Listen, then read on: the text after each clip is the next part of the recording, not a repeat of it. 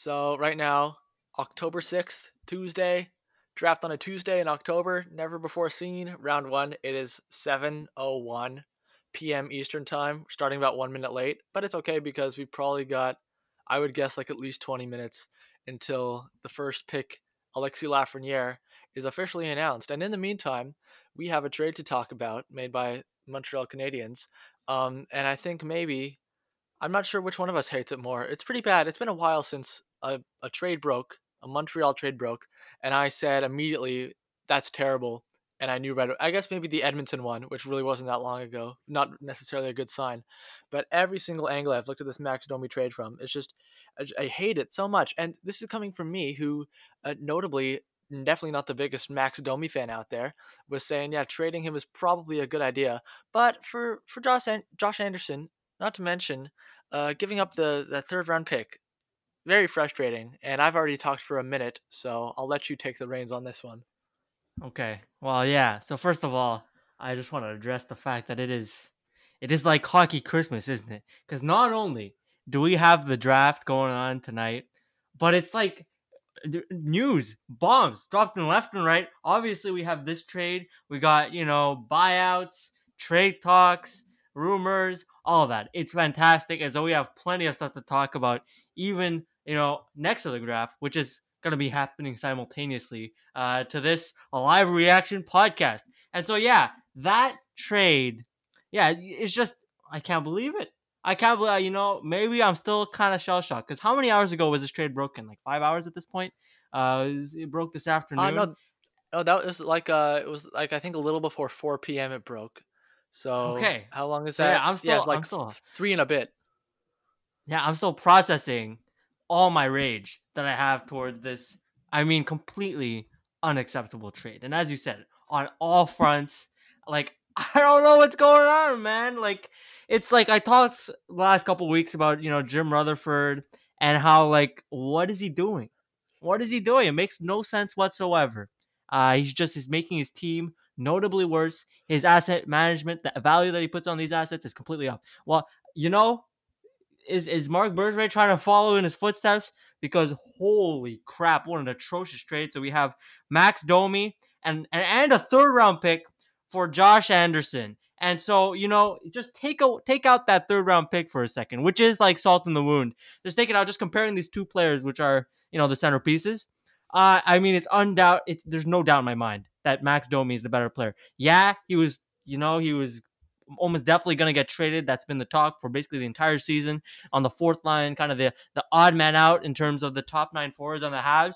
But to trade him for Josh Anderson, who is really worse in every single capacity, and then to add a third round pick on that, completely outrageous, unacceptable. And look, it's just, I don't get it. Like, one for one, this trade makes no sense because, you know, I, I get that, you know, the Habs have a bunch of centers now and whatnot, but man, Josh Anderson's no fucking good.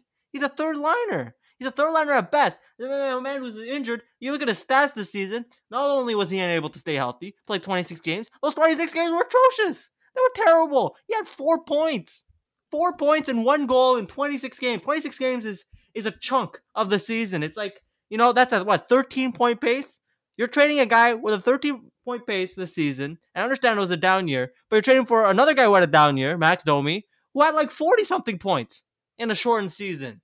And so, and, and a guy who scored seventy points two years ago. And so, just like the ceiling on Josh Anderson is, I honestly might even be like fucking lower than the, the floor of Max Domi. Okay, maybe not, but it's fucking close because Max Domi, in every sense of the way, is a better player than Josh Anderson. To add a third round pick is freaking outrageous. So this morning, I was thinking, because we kind of talked about this a little bit on our, our episode on Sunday, that someone with The Athletic, I don't remember who, I think Corey Pronman, was talking about how Montreal is linked to Caden Gooley a lot with their sixteenth overall pick. And neither one of us are very fond of that idea of drafting Caden Gooley. So I think maybe that was the reason why this morning I woke up, of course, you know, draft day, very excited, as I am every year, you know, bubbling, what's going to happen, what are the picks going to be? But from a Montreal perspective, I was thinking, hmm, very strong chance I come out of tonight's first round disappointed from a Montreal perspective with who they pick. And what I didn't see coming was that the disappointment from Montreal's perspective would start a couple hours in advance. Everything you said is true. And a lot of people are disagreeing with that. Like I was, like the initial reaction largely was Columbus wins the trade, and rightfully so. But there were, I saw more people and more notable people than I expected kind of defending this from from Montreal's perspective. And one of them was Alison Lucan, who was, I don't don't think she is anymore, but she was a writer, like a Columbus beat writer with The Athletic for a while.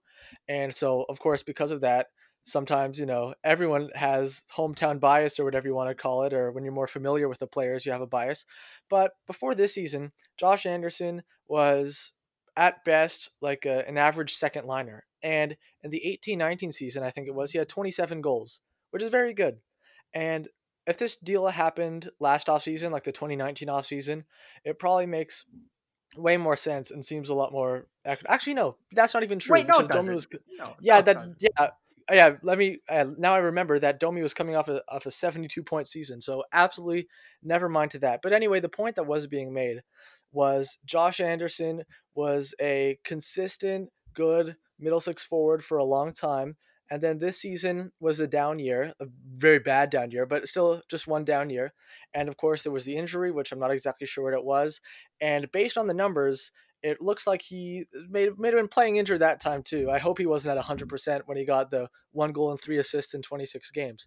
But so it, I guess what the argument is, not an argument I'm making, but multiple people are, is that Anderson bouncing back and becoming fully healthy and maybe scoring, you know, twenty goals again is not outside of the realm of possibility. And that would make the trade look a lot better. But here's the thing. Here's the thing with that is when you make a trade on the day of, which is today, the day of, by the way, you have to evaluate the assets as they are right now and not as you think maybe they're going to be. And a lot of people, that's the opposite of what they think. And we've had this discussion before because you're always talking, oh, you got to wait to see how the trade plays out. And it's like, no, you don't. Because I see right now that Josh Anderson was at his absolute lowest possible value. He was just on a thirteen point pace. He's coming off an injury, and nobody knows if he's going to ever be able to return to the form he was at before or if he's going to be a fourth liner for the rest of the year. And meanwhile, you have Max Domi, also not as not as absolute high, absolute highest value. And but it's, it's still like Josh Anderson was just just a lower value asset. It's that simple. And thrown in the third round pick also too is just a salt in the wound. Like just a D- Domi for Anderson trade, one for one, I wouldn't have liked it. I think people's like uh, Brian Wild on Twitter threw that out this morning, like, oh, there's some Domi for Anderson ru- uh, rumors. Do we like it? And almost everyone said no. And the fact they threw in that third round pick, I mean, like, okay, for I think I yeah I mentioned this to you right away. Like, if it was just a third round pick for Josh Anderson that Montreal gave up, I'd be like, eh, all right, that's fair. And meanwhile, Max Domi is the premier asset going the other way, so. So not, not not a fun trade, not a fun transaction. No, not at all. And, and yeah, really the trades, I think we've hammered this message throughout, you know, the year we've been podcasting is that when it comes to trades, it really is, a lot of it is a, like how I make my evaluations is in the moment, right? And obviously you take that ceiling, that potential into account for all the assets, but that's only a part of what you have to, well, you have to take into account when it comes, what you have to use to calculate in order to see, you know, who's being smart, who's being a dumbass. And clearly the, the idiot in this scenario uh, is Marc Bergevin, where they would just, you know, dunce cap all over his freaking head. And uh, just, yeah, they're just, they're, I mean, like, sure. Uh, Josh Anderson is a nice piece. I mean, nice player, could be, a, as you said, at his best, like an average second liner. But, like, the fact was, like, look at his season. He had a down season. And, yeah, you're trading a player a down season for a down season. But one down season scored forty points, and the other one scored four points. And so, you know, and then and then to add that third-round pick, which, you know, really it adds a degree of, like, a, a degree of absurdity to the trade. Because one for one would have been bad enough. I would still be ragging on Marc Bergevin if it was one for one. But to have that third-round pick, which, you know, that's a considerable pick. We're talking about fifth round yeah. picks for Jake Allen. Yeah, like who, who, like fifth round picks. I, it's fine, whatever. But third round pick, you know, you start getting to the territory where you really start to see some gems. You know, way more often in the third round than the fifth round. I'll add. You know, like you know, retire, just the first name that comes to mind, like Braden Point. But obviously, he's not the only guy, right? Uh, and so, yeah, it's just, it's, it's, uh, it's a bad fucking trade. And you can tell from day one, and, and I don't expect it to, uh, to, you know, get, really get much better going forward. Because even if Josh Anderson really breaks out somehow, you know, Bergevin gets lucky or whatnot, well, we'll still be looking back on this trade and looking at their val- the, the respective values today and saying, man, we could have gotten, you know, we should have gotten, uh, you know, Josh Anderson and more, given their values today. Yeah, it's similar to the original Max Domi trade for Alex Galchenyuk. Uh, almost every Montreal Canadiens fan says this is a terrible deal. Alex Galchenyuk, I know he's been kind of disappointing as of late, but I mean, you don't have to look that far to see that he's a much more effective player than Domi had been with the Coyotes for those past couple of seasons. But then Bergevin got lucky. It ended up working out great. Galchenyuk couldn't really find his form, and Domi found a stride that one season, which uh, we can kind of see now is probably the anomaly, but it worked out. That doesn't change the fact that at the time the trade was made, they could have, or maybe not could have, but should have gotten more in the return for Galchenyuk than just Max Domi. And uh, yeah, I think that's the point we both kind of have been trying to make. And I don't know if this is this is just me, but I feel like that third round pick, obviously, you know, it, it doesn't really apply, but the fact that we're on draft day and that pick is going to be made tomorrow makes it sting a little bit more. Especially since, you know, well, I've been playing around on that mock draft website, and every time I get to like, oh, pick number seventy-eight. Who should Montreal take this time on, on this fake simulation? And now that just, it's gone. Very sad. Makes me very sad. And I don't think I was the only one who, I saw the notification, the cat-friendly tweet for the trade. That was how uh, I found out about it. And it took my brain. I was so like, a Max Domi for Josh Anderson trade. I knew it was in the well, in the realm of possibility because people had been talking about it. So that wasn't what surprised me. The third round pick was what surprised me because I was fully expecting it to land in the to Montreal from Columbus side of the deal. Domi for Anderson and a third rounder. And it took me like a full ten seconds to be like, wait, the third round pick? Wait, did they, is that a typo? Is that in the wrong? Is this tweet going to be deleted and they're going to, you know, redo it without that third round pick mistake? Nope, they did not make a mistake. And uh, yeah, Montreal lost that that third round pick. Very sad. Yeah, I mean, I had the same reaction. I had exactly the same reaction. I saw, you know, Domi in a third for uh, Anderson, and my brain processed it at first as Anderson in a third for Domi, uh, because yeah, that's what we expected. Like I saw those. I saw those Anderson for Domi rumors this morning, and ought to be totally honest, I kind of like, you know, willfully ignored them, hopefully, uh, hoping that it wouldn't manifest itself, which unfortunately it did, uh, and, and in a spectacular fashion. And so just, uh, yeah, and, and and speaking of, you you talk about, you know, it, it feels like it stings more uh, now that we trade this draft pick away, number seventy-eight on the day of the draft. Well, the fact of the matter is, I mean, the draft pick is worth more today than it has ever before, right? Because it's just that much closer to becoming a tangible player. You still have the option of choosing whoever you want at seventy-eight, but also, you know, it's just the the timeline has shrunk. The, the timeline has moved has uh moved farther along, and so, you know, if you're talking about the seventy-eighth pick last, like we're talking about this pick, and we're talking about twelve months ago. Well, I mean, like it, it has less, it has more value now than it had then, because now you're one year closer in whoever this player is going to be. You're one year closer in his development. And so not only is it like a, like a, you know, a feeling of like, okay, it stings more because, you know, we've been expecting to have that pick, but also, you know, just like literally it had, the pick has more value today than it did a year ago. Right. And that's why, mm-hmm. you know, picks, picks that come in, clo- picks that are closer in t- time wise. I, I don't know how to phrase this properly, but you know, picks that are sooner are worth more yeah, than picks that mean. are, you know, further down the road. Yeah. And speaking of stinging, uh, there's a bug walking towards me on the carpet right now, and it's a very large bug. Uh, I don't think it will sting me, but I felt like I should mention that. I got to get that out there, you know? Got to be comfortable, right? Uh, man, that's it's, it's like a, an ant fly sort of thing. And it's oh. it's large. Uh, well, anyway. Bugs still um, in the it's... fall? I thought they'd be uh, done by hmm? now. What's happening? Bug season was over. I thought bug season oh, was no, over. Bug, se- bug season's never over in, in the suburbs. Anyway, that's not even a real... I just made that up. We just we have bugs in our house sometimes. Uh, anyway, yeah, no one take uh whatever. Anyway, if, what time is it? Seven sixteen now. Uh, so ooh, Gary Bettman talking maybe this about? started. Yeah. Oh, you see Gary Bettman because Gary Bettman ended Bettman. for me about a minute ago. Okay. Yeah, my feed I wasn't is listening late, to him. So yeah. Because I was I was no, listening to you, not to him. Okay, so your feed's okay. late. So am I just gonna? I guess I'll just spoil the picks for you before you see them. Yeah, of course. I guess that's how we'll do so, this. Uh, thing. Okay, exactly. Right now I see four minutes on the clock for New York to make their pick. So okay. we might be Go. approaching official Lafreniere to New York time. Uh, unless they totally blow us away and go with Quinton Byfield, as some someone was like, oh, what if they did that? But they won't. The honestly, it's more likely that they accidentally take Alex Lafreniere, projected fifth round pick, than take Quinton Byfield. Uh, yeah, so we really are approaching pick time. But, but before the Domi trade broke, uh, there was another smaller piece of Habs news that I thought we'd be opening the show with before I knew the Domi trade would break, and that was Carl Alzner's buyout.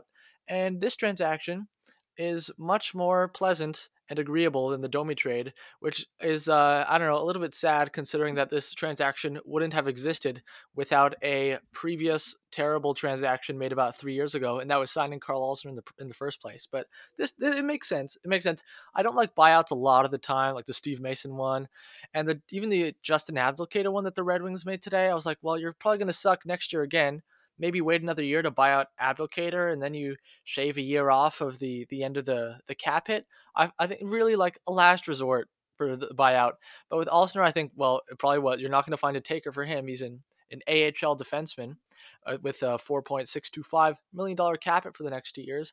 And here I was looking on Cap Friendly on the how the cap hit lays out. And it's it's not that bad. They save, I think, not that much this coming season. I don't remember, like one point something million, maybe like two million. The year after that is where they have the biggest savings. It's almost three million, I think. And after that, when Alzner would have been gone, so the cap it would have been zero at that point. Now it's about eight hundred thousand dollars. So, so uh, a negligible, well, maybe a little more than negligible. That's like a a, a leagueman player. But I mean, for the savings that you're gonna get uh, this coming season, but mostly the one after that, I think it's probably worth it. Yeah, this is. Honestly, probably the brightest spot of uh, Carl Alzner's tenure here in Montreal uh, for me as a fan. And uh, and that's... Wait, that's you're forgetting really the first time how... he was placed on waivers and how happy we were. It's true. But this one might be better because this one I actually... I see this move in a positive light. Like, like, like real positive, you know? And like the sticker shock has worn off on Carl Alzner. And... Uh, And yeah, now he's just a guy in the in the Rocket, and well, actually now not anymore, but he was up until today. And so yeah, you talk about cap wise, I have no idea how they break down, you know, like year in year in, uh, like year by year, uh, how much he, of the cap he takes up. But you know, honestly, for the Habs, this is probably the best uh, breakdown you could get. Uh, this year they have you know a considerable amount of cap space, and he you only save a million dollars. It's all good, and then you save like. three million dollars next year when all those U F As come in, and then further down the road, you're only really paying eight hundred grand, and eight hundred grand is really, it's not much. Uh, and so, you know, uh, now I don't have to think of Carl Alzner too much. Uh, the only thought will be when I scan the Cap Friendly page and I see his name in the buyout section, which is better than seeing his name uh, on the roster section. And so, uh, you know, Carl Alzner, I can't, you know, I don't hate the guy. I can't blame him for taking the dough. Uh, of course, that's what you got to expect.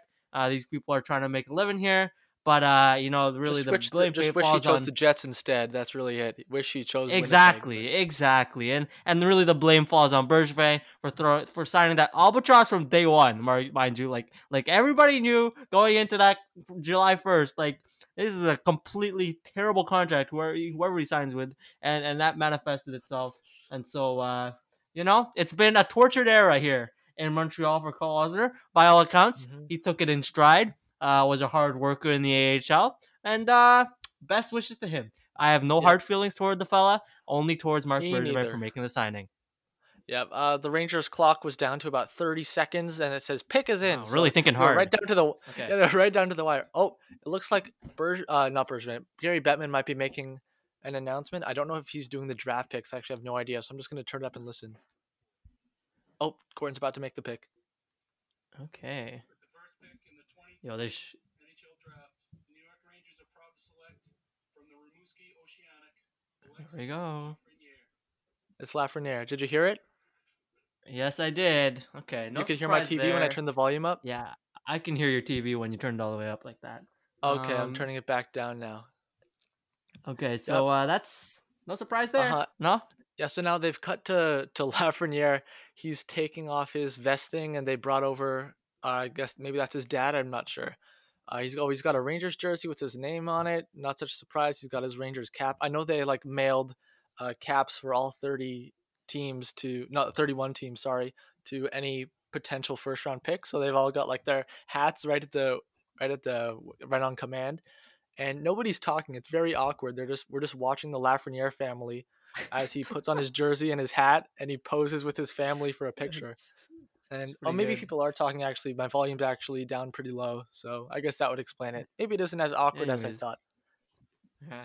Now yep. that that New York that New York uh, that boardroom where they were sitting, that was that was just white men, man, old white men. If you, you look at oh, the shots, yeah, yeah, yeah. holy shit. Yeah, you it's watch. I've, I've noticed that every year when I watch the draft. Well, not every year. More recently, I've become really more aware of it. Last year, uh, it was. It was, I can't even remember, like, except like Kim Pagula was the only woman I can remember coming up. Maybe there were others, but any team, good luck finding more than one, maybe two non-white men that are in their, the draft room or anything. I think the Seattle Kraken actually have already hired uh, some non-white men, which is pretty nice, very good actually, and very crucial for the growth of the sport. But uh, Rangers are lagging behind a little bit, much like everyone else. Yeah, and so uh, pretty striking, uh, you know, visual, you know, visual signal that we need some work to be done, uh, not only on the ice, but obviously in management positions when it comes to minority, people of color, women, and all that. Okay, so where do we go from here? Uh, while we kill this time before, uh, who's next? The Kings are making their pick. Yeah, this is probably the pick I was most excited about, to be honest. Like, like Stützle yeah. or Byfield, like no, nobody knows. Still, nobody knows, and it's mm-hmm. so it's really cool to get that uncertainty that soon in the draft. Because last year, Hughes Kakko, everyone knew. Before that, Darlene Svechnikov, everyone knew. Hischier Patrick, uh, there was a little bit of debate about the order, but everyone knew that was the top two. Matthews Laine, McDavid Eichel, Ekblad Reinhardt. Uh, the last time there was a surprise at second overall that I can think of was Alexander Barkov in twenty thirteen. Most people thought Seth Jones would be going there. And now Stützle versus Byfield, uh, nobody knows. Like, apparently, uh, Corey Pronman says that the majority of people get the sense L A was leaning towards Tim Stützle, but uh, it's not unanimous by any stretch. And we both think that Quinton Byfield would be the smart pick, and a lot of people agree with us. I think if they, they overthink this and go with Tim Stützle, It they might end up regretting it, um. But but oh, that's yeah. honestly what I expect to happen. I think Stützle. I, that's that's the one I'm expecting here. But actually, either one, I'd be like, wow, that's a little surprising because it's kind of pretty close to fifty-fifty.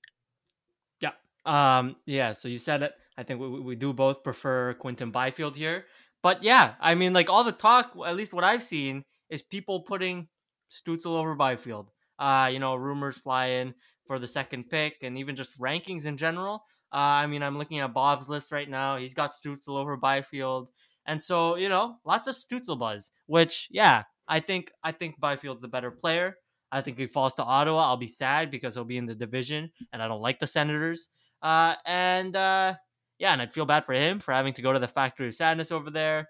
And so, uh, yeah, hopefully the Kings, I'm cheering them for Jake Byfield. That would be cool. Um, but I, I actually, at this point, I would be surprised if I saw Byfield. I'd be more surprised if I saw Byfield than if I saw Stützle getting picked. Yeah, that, that would be like, that's like ideal for Ottawa. Like you drop to the third, well, actually, no, that pick wouldn't have dropped, but you get the third pick and then Quinton Byfield, maybe a franchise center, falls into your lap because the Kings overthink it a little bit and go with Tim Stützle. Uh, yeah, that would be, that'd be great for the Sens and thereby bad for us. But, uh, yeah, a lot of people, I don't know. I was going to say something else, but but I forgot what it was. Whatever. Anyway, minute and a half left on the clock for the Kings. And I don't know. There's something about this, like, you know, the virtual draft. Of course, they have to do it this way. But I don't know. Just the energy's a little off. I don't know. You, like, I guess you probably feel the same way.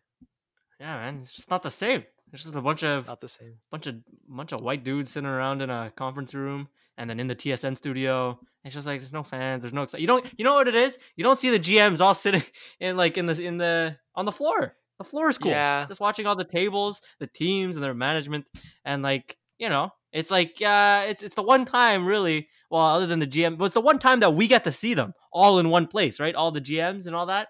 Uh, and you know, there, there have been there have been you know times of of people moving table or like walking around, going to another G M and like physically talking to them, and that's fun. And then you get some chatter going. So you know, obviously, I, I think for sure that you know there everybody's calling each other and whatnot, trying to figure stuff out. But uh, you know, we just don't get to see it. We don't we don't get a gauge and on uh, the thirty-one teams the news will just show up. And it's, I think there's definitely an agreed, a degree of excitement associated with, you know, you look around, you see everybody on their phone, you're wondering what's going on. Here, we don't really get to see any of that. Yeah, what I was going to say before that I forgot about the third pick, uh, the Sens, if L A takes Stützle here, which their pick is in, by the way, uh, then Byfield is officially part of the Erik Karlsson return for the Sens. So again, the third overall pick, good enough, and obviously some other pieces. And we all thought that was a terrible trade at the time. Well, they might get, well, they will get either Quinton Byfield or Tim Stützle for it. Now Gary Bettman's talking, so I assume they're going to head over to the L A Kings uh, conference room in a very short amount of time. Yep, here they are. Here's someone at a podium turning it up. The Los Angeles Kings are proud to select with the second pick in the twenty twenty entry draft from Sudbury Wolves in the Ontario Hockey League, Quinton Byfield. Byfield. Damn. Okay. Hey. Okay. I'll, All right. Come to Quinton Byfield. He's got his family there, a bunch of people celebrating. Uh, I hope they've all tested negative recently, but I, I won't judge too harshly, I suppose. Uh, a little surprised, little surprised that they oh. went with the, the right oh, yeah. pick, but that is absolutely the right pick. That's a number one center. They've already got a bunch of uh, great centers. They've got, well, Kopitar, he's still got four years left on his deal, and he's still not bad at all. Now they got, they've added Quinton Byfield to Alex Turcotte, Gabe Vilardi, Jared Anderson Dolan, Rasmus Kupari, Akil Thomas. Uh, they're going to have to move a bunch of them to the wing for sure. I don't think Byfield's one of them. I think that uh, he is going to be pushing Anze Kopitar very hard for that number one center spot before Kopitar's deal is up. Yep, one hundred percent. Uh, this guy's a stud. Uh, and, uh, I mean, right pick. L A made the right pick. And as I said, right before they made the pick, I'd be surprised uh, if they, they did end up going with Quinton Byfield. When he said uh, O H L Sudbury Wolves, uh, my ears perked up. I was like, oh, okay. All right. Okay. Good for you. Uh, and uh, yeah, I'm relieved. I, I do. And, uh, you know, Ottawa doesn't get him. That's good. Uh, is he the highest black player to ever be selected in the in the draft? Uh, yes, he is, actually. Uh, Seth Jones went fourth. He was, they were saying he might, you know, go first that year. And there was an article about it in the Hockey News, but he didn't. He fell to fourth. Evander Kane also went fourth overall his year. Quinton Byfield, number two. That's the highest. So that's a, you know, great uh, barrier still being broken. Great for Quinton Byfield. Awesome to see. And uh, I am much happier that he is going to be successful with the Kings than with the Senators. Now is the question that we've all been waiting for. Do the Sens overthink it and go with, I don't know, Yaroslav Askarov or Jack Quinn third overall? Or do they stick with Stutz- stick with Stützle? Uh, I think I don't think they'll get too fancy here. I think fifth is where they might get a little bit too creative. But I think Pierre Dorion had an interview after the first phase of the draft lottery where he said there's a, he sees it as a tier of three and then the next tier of nine. And based on Bob's list, I would be inclined to believe that that tier of three is Lafreniere, Byfield, Stützle. So I'd be very surprised if Tim Stützle wasn't the Sens pick in a few minutes. Yeah, there there really is a tier of three in my eyes as well, um, and I mean they're they're going in the order that I that that I think in terms of quality of prospect, and so I don't expect them to clown around. They have, they have a pick in two, they have a they have pick number five too, so uh, no need to, to screw around here. Go for a, a dumb position pick, or, or even go with Jack Quinn, which wouldn't which would not be ideal, I believe. um, uh, I mean I mean no. Uh, so uh, yeah, I, I fully expect to see Tim Stützle. Anybody else is a total surprise, uh, just just amplified by the fact that they do have the fifth pick. So, you know, really best player available here, they better, or else what are you even doing? Yeah, after the Sens pick, I guess we'll talk about that after the Sens pick, but Detroit's where it really starts to open up because there are like at least five or six players that have been linked to the Red Wings a little bit. Probably Cole Perfetti's been linked there the most, but like Lucas Raymond, Marco Rossi, even like, you know, Drysdale was your pick in the mock draft. I saw Alex Holtz in another mock draft. And someone even said, like, they might be eyeing Askarov a little bit, you know, that potential franchise goalie when you have no goalies in the system. Uh, you know, maybe it could be a little bit tempting for the Red Wings. And Eiserman, of course, hasn't tipped his hand at all. Meanwhile, the Ottawa Senators have two minutes and forty seconds left on their draft clock. Uh, the clock is five minutes this year. I don't remember. Was it? I thought it used to be three minutes. Have they like added two minutes this year, or was, did they change that last year? Do you remember? Uh, yeah, I have no idea. I can look into that right now if you want. Um, eh, who cares? Time per round N H L. Well, I think I think the N F L added some time because their draft was virtual as well, all the way back in April. Um, okay. And... That does make sense, I guess, now that it's, you know, in case of any technical difficulties or something, yeah, you add a little exactly. cushion time. Yeah. Mm-hmm. Uh, I, and I feel I like, I feel like there hasn't been as much time between picks also. At least I know that's just, we're just two picks in, but uh, maybe it's just, I don't know, maybe it's just because I'm talking in between on the podcast, but it feels like there, it's been a little bit quicker between those two. I know it's just two, but we're already down to under two minutes left on the Sens clock. And, or maybe there's absolutely nothing and my claim is totally baseless. Yeah, flying by. We're already seven thirty. We've already been on for half an hour. Crazy. There we go. I think I think it's just the product of we're vibing here. We're chilling. We're talking it out, and uh, yeah. really not. You know, like you're watching alone, or even you're just texting with a friend. There still is, you know, a significant amount of dead time. Uh, but here we're just chatting, chatting, and chatting, and then makes sense. We're having fun, and uh, yeah, I was flying by, and so uh, yeah, it's good stuff. Uh, a couple years ago, the twenty eighteen draft, we watched that one together as well in the exact same spot where I'm sitting right now in my basement. That was the Kotkaniemi draft, so it was nice that we were there to comfort each other in the, the hard time. Uh, maybe that's yeah. not too nice, but we were both hoping for Philip Zadina. Uh, Kotkaniemi's turned out, uh, well, so far better than Philip Zadina. Of course, it's a little too early to tell, but at the time, we weren't too pleased with that selection. And last year, which seems like way more than a year ago, which kind of was, it was like about a year and a quarter, was the twenty nineteen draft, the Caulfield draft, and we've definitely told this story before, but that was our prom night, and I'm not sure what you did after prom. I think you, you went to after prom like everyone else probably. Meanwhile, I went home, and I watched the draft, which I'd P V R'd. I stayed up till about three a.m., just chilling in the basement, watching the draft, the Caulfield pick, all the other picks, of course, watched that whole first round, and then got up the next day for rounds two through seven. Ha, that's, that's, that's just, that's so much fun, right? Yeah, there we go. You got prom, and then uh, you head home, and uh, you just fucking, you got a draft on record. When do you have that ever going on? And so, uh, yeah, draft night is always lots of fun. Yeah, as you said, two years ago, we're watching it together. Last year, we had prom on the same night, and then obviously the Caulfield pick, which, you know, stuff of legend right there, since we were both pretty big fans of him going Sense into the draft. Sense pick is in. Going to interrupt you. Oh, they're going to Bettman. Okay. I'm going to turn it up. Here we go. They'll probably go to Dorion or something in uh, in mere seconds. So, listening in. Those social distances. Oh, wait a second. Ottawa. It's the Jeopardy music. What are they doing? Oh, Alex Trebek. Is is Alex Trebek announcing the Sens draft pick? Oh, man. Wait, wait. Our category today is the N H L. Here is the clue for you. With the third pick in the two thousand twenty N H L oh my God. draft, the Ottawa Senators choose this player. The correct response, who is Tim Stützle? Wow. Oh, man. Gotta did love it. That? that was awesome. Did you hear all that? I did. It's fucking okay. awesome. Let's go. That was amazing. Okay. Alex Trebek announcing the Sens pick. That, that was totally unforeseen. I I thought maybe they would go to like Pierre Dorion buzzing in like, uh, who is Tim Stützle, Alex Trebek? And he'd be like, correct, Pierre, or something like that. But that was nice. That was that was creative. Not, and Damn. Unexpected. Wow. That, look at that. That might that that I think that is the best pick delivery I've ever seen in any league. Oh, one hundred percent. Uh, that was that was fucking fantastic. Holy shit. Like, how do they, did they, like, what was the deal here? Did they have him film, like, uh, Byfield, Stützle, uh, and, you know what I mean? Like, based on... They probably just had him like, film both of those two. They probably just had him yeah. film both film both those two, and they played the right one. And Lafreniere. Or maybe they cut to him live. Yeah, just in yeah, case. I'll actually Lafreniere. That'd be pretty crazy. But that was but, cool. Uh, yeah, you, you think of any, like, famous, cool...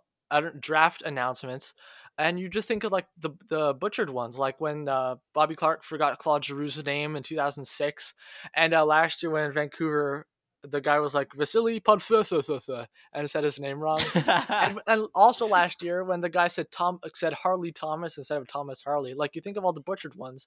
That was like the first ever like actually cool one. Props to to the Ottawa Senators. They got their new logo, rebranding a little bit.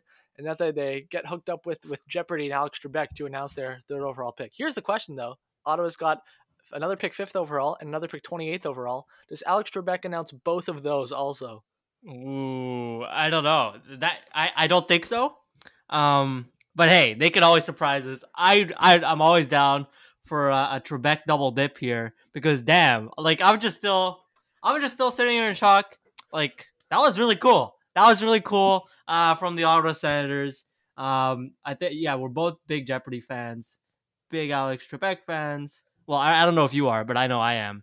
Uh, and uh, I was invested yeah. when James Holzhauer was on for uh, for his there little stretch yeah. there about a year and a half ago. I was pretty invested in that, but without right, him, eh, barely interesting. I don't know. Yeah, yeah. It's, well, it's, no, uh, I don't watch it on a I'm, nightly basis. But yeah, yeah, what? I don't know if you can see uh, or what you see really, but he doesn't have the number twenty on his jersey. He has number eighty-eight. So I guess that's just his number. And that's what he's going to wear with the Sens. And maybe they expect he's going to make the team out of camp whenever next season starts. I don't know. Usually you've got number twenty, even uh, Lafreniere number twenty, because that's what the draft year is. It's twenty. Uh, Stützle ties Leon Draisaitl. They're just showing on T V now. Highest drafted German of all time, tied with Leon Draisaitl from twenty fourteen. And I'm wondering if the, the Sens, well, they were probably hoping for Byfield. Stützle, not such a bad consolation. He's listed as a left winger in a lot of places, but he, I know he has played center before. He, I know he played center at the World Juniors. I wonder if the Sens, they you know don't have much in the way of centers in their pipeline after Josh Norris, and maybe if you still want to throw Logan Brown into that conversation, do they try to move Stützle to center, maybe a la Pierre-Luc Dubois like Columbus did? And that one worked out nicely. I could see it working out nicely with Stützle too. I think they're going to try it out at least, and I think they're going to really hope it hits, and he can be a, a, a one C. Yeah, I mean that's the thing with the you, you got these forwards where their their position are it's kind of ambiguous, but the, the important thing when it comes to his development is that you don't force anything, right? You can obviously try stuff out, uh, you know, see how it works at center. Obviously, if that's a position of need, but if it doesn't work out, it doesn't work out, and you should just let it go. Play him on the wing where you know, you know he's absolutely lights out as a prospect and probably as an N H L player as well. And so, you know, the, the one scenario I think about as a Habs fan, right, is obviously Alex Galchenyuk, right? That experiment yep. at center, also a third third overall pick, mind you. Uh, and just they wanted, they tried to force it. They tried to, to force, what is it, a square peg in a round hole. And I mean, it just didn't work out. And, and that's what you, that's the kind of scenario you want to avoid. Uh, the right move for Galchenyuk's de- development, you know, looking back with the hindsight was, you know, just shift him to the wing and let him play his game, let him play his skill game there. It was clear that he never really got comfortable, you know, pl- with those additional center responsibilities. And so what happened was you really kind of blew it on his development. Uh, the potential was there and it just, I mean, what is he now? He's like a middling middle six forward. And so, you know, hopefully that doesn't, doesn't happen for Tim Stützle, but uh, that's, that's the, the one important note I take out when you talk about, you know, position ambiguity is you really don't want to force anything, especially when you're moving a guy to the center. Tweet from Elliot Friedman. Word Ooh. is Detroit is throwing a curveball, dot, dot, dot. Oh, that's right. Interesting. Askarov? That's two years in a row. Mark? Yeah, well, they had Seider last year. I, I, they still... Uh, their pick isn't in yet, according to Sportsnet. Also, according to Sportsnet, I wanted to mention this. Uh, they had Tim Stützle's player comparison as Patrick Kane, so maybe a little bit above that Galchenyuk level. I know a little bit of a digression on Galchenyuk. Some Habs fans would argue the opposite of what you're saying, which is that they should have just let him go play at center and figure it out and learn the ropes. And that Michel Therrien, really what he did wrong was every time Galchenyuk would make a mistake, you would move him back to the wing, and there he didn't really give him a long enough leash so that he could actually grow. But that's that, not such a relevant discussion. Detroit's now down to under a minute, and Elliot Friedman says they're going to surprise us. So I don't know what what Friedman's threshold is for surprise. Honestly, any of Perfetti, Raymond, Rossi, Drysdale would not have surprised me. And now I'm thinking, well, none of those then. Askarov, Jake Sanderson, Anton Lundell, Alexander Holtz, Jack Quinn, maybe even. What's it going to be? There are I, that's nine players who I've just named who, who Detroit could possibly be taking here. And now their clock is under thirty seconds. They're really thinking it over to the, oh, never mind. Pick is in. Watch, watch, watch it be Shakir Mukamadillan. Just watch it. Yeah, nope. He's going to Toronto, forty-fourth overall. You you said so on our show. That's true. That's true. Okay, who do we? Hmm. Yeah, looking down the list, I mean. Yeah, I, I, I really think it's Askarov. Askarov. That's my that's my hunch is, now that they're going with Askarov. Yeah. Highest drafted goalie since um since Fleury in two thousand three, first overall. That's that's my yeah, very final wild. prediction based on that Elliot. Oh, they're going to Bettman. I'm turning the volume back up again. Here we go. Okay. The draft will be made by Detroit Red Wings Director of Amateur Scouting, Chris Draper. With the fourth pick in the twenty twenty entry draft, Detroit Red Wings are very excited to select from Frölunda Lucas Raymond. Oh, that's not such a surprise. Oh, Lucas Raymond. That's not such a curveball. Okay. Uh, I guess Elliot Friedman, maybe he was wrong or he got misinformation. That's that's a very good pick. Or I maybe think. he's Lucas just Raymond, surprised. Yeah, maybe Elliot Friedman was just surprised by, by Lucas Raymond. Uh, yeah, that's a that's a smart pick. Everyone was praising him so much now on my T L, like the prospect people, like that's their guy the last couple of days who've been pushing for. Lucas Raymond should be a top five pick. He's probably as good as Tim Stützle is. And I guess the Red Wings agree. Like Mitch Marner has been, like that's the comparison a lot of people have drawn to. He's been great in the Swedish league this season. And uh, yeah, good pick. Not not a big surprise at all from uh, from that end. Yeah, I was expecting a real curveball. That's more like, that's a fastball right down the middle. Um, I, I put Drysdale in my mock, but I mean, this is, yeah, not surprised. A really fucking good player. And uh, as you said, right before they made the pick, uh, out of Drysdale, Rossi, Raymond, Perfetti, really wouldn't have been much of a curveball if they had picked any of them, uh, you know? And so uh, here we are, Lucas Raymond. Uh, I like the pick. Good stuff, good stuff. I mean, you know, I sat on the Drysdale pick the last couple of days thinking about it. And like, you know, maybe I do prefer a forward here, like especially like be, like between the, the, the three other forwards, I mean, Rossi, Raymond, and Perfetti, because they're just lights out. Obviously, you love a good number one defenseman, but you know, I was I would the, the value in my mind of those three other forwards of taking them at number four was kind of was kind of rising in the last couple of days as I thought about it, and uh, clearly Detroit agrees with me. Let's go. Yeah, I feel like Raymond fits in really well with the uh, the old like dynasty Red Wings, like Datsyuk, Zetterberg, Nicholas Lidstrom. That style of play is kind of is kind of reminiscent of that. So, and Yzerman, who was a part of that team for a long number of years, maybe trying to you know build a, a similar style team that kind of reflects on that one. And I mean, that team won multiple Stanley Cups, so not not the worst idea in the world. Yeah, no, and uh, I mean, look, I think. I think they'll be bad again this year. Uh, yes. Steve's still dog shit. And so, you know, they're they're getting all these. They're probably going to end up with a bunch of these red, uh, blue, red chip, blue chip prospects. And uh, yeah, I Purple can, uh, I can, I, I mean, I with with Yzerman up in the as general manager, man, you know, it's just they're, they're looking like they might be building something big over there. They have all sorts of players. I mean, you look at the prospects. I, I see Sportsnet.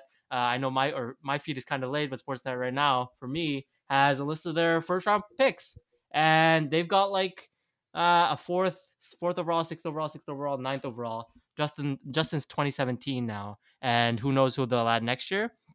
And so yeah, Detroit, uh, with nice pick with Raymond there. Now that I think about it, yeah, they they they already you said it in a mock draft. They already have uh, Seider on the defensive pipeline, and so yeah. Time for some forward, an elite one at that.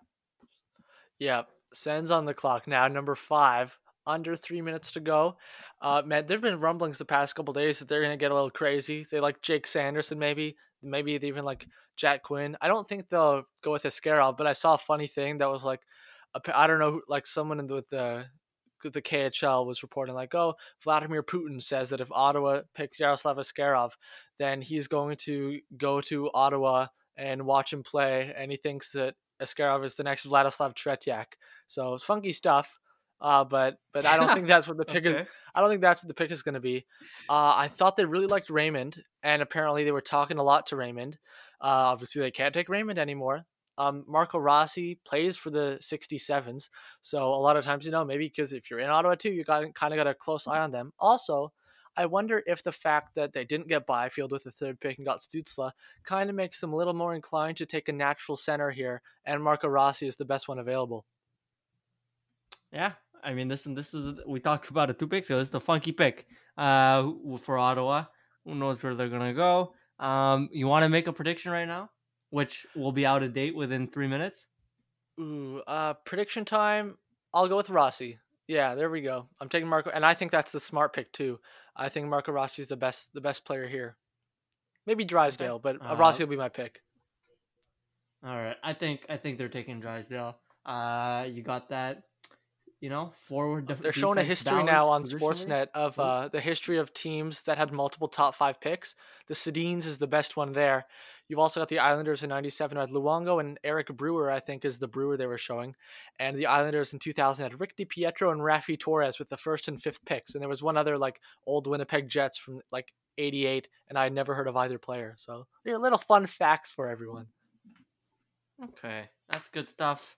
Uh, so, yeah, this Ottawa pick. Um, you wanna you wanna touch on some other news that happened on this week? Um, oh, what else? Mm, well, been? oh, There's Jack Johnson got bought out. That was a good move. I, Jim Rutherford tried so hard to pump his tires, say no, he's not that bad, he's not that bad, but no one believed him, so he he cut his losses. And I mean, Pittsburgh. That is that out of all Jim Rutherford has, he made three trades this offseason and made that buyout, and that buyout improved the the Penguins more than any of those other trades, in my opinion. Well, I guess on paper, oh, in the yeah. present day, the Kapanen trade did, you know, add a player to your roster and make an upgrade in that sense. But but you know what I mean. That Jack Johnson, the fact that a buyout of your bottom pair defenseman is the only transaction you've made that makes your fans happy is a, a very bad sign. Uh, Sens' fifth pick is in now. I think they're going to go to Bettman in a second. Okay. Yep, here he is. Turn up the volume. Crank it up. Will be made by Ottawa Senators General Manager Pierre Dorion. Okay, no, no Alex Trebek the second time. No Trebek. Thank you. First of all, I'd like to thank Alex Trebek for helping us with our Shout out. selection. We'd also like to welcome Tim Stützle to the organization. Les Sénateurs d'Ottawa sont très fiers de choisir the Ottawa Senators. Are really Turn a little French curveball. National Team Development Program and the University of Yo.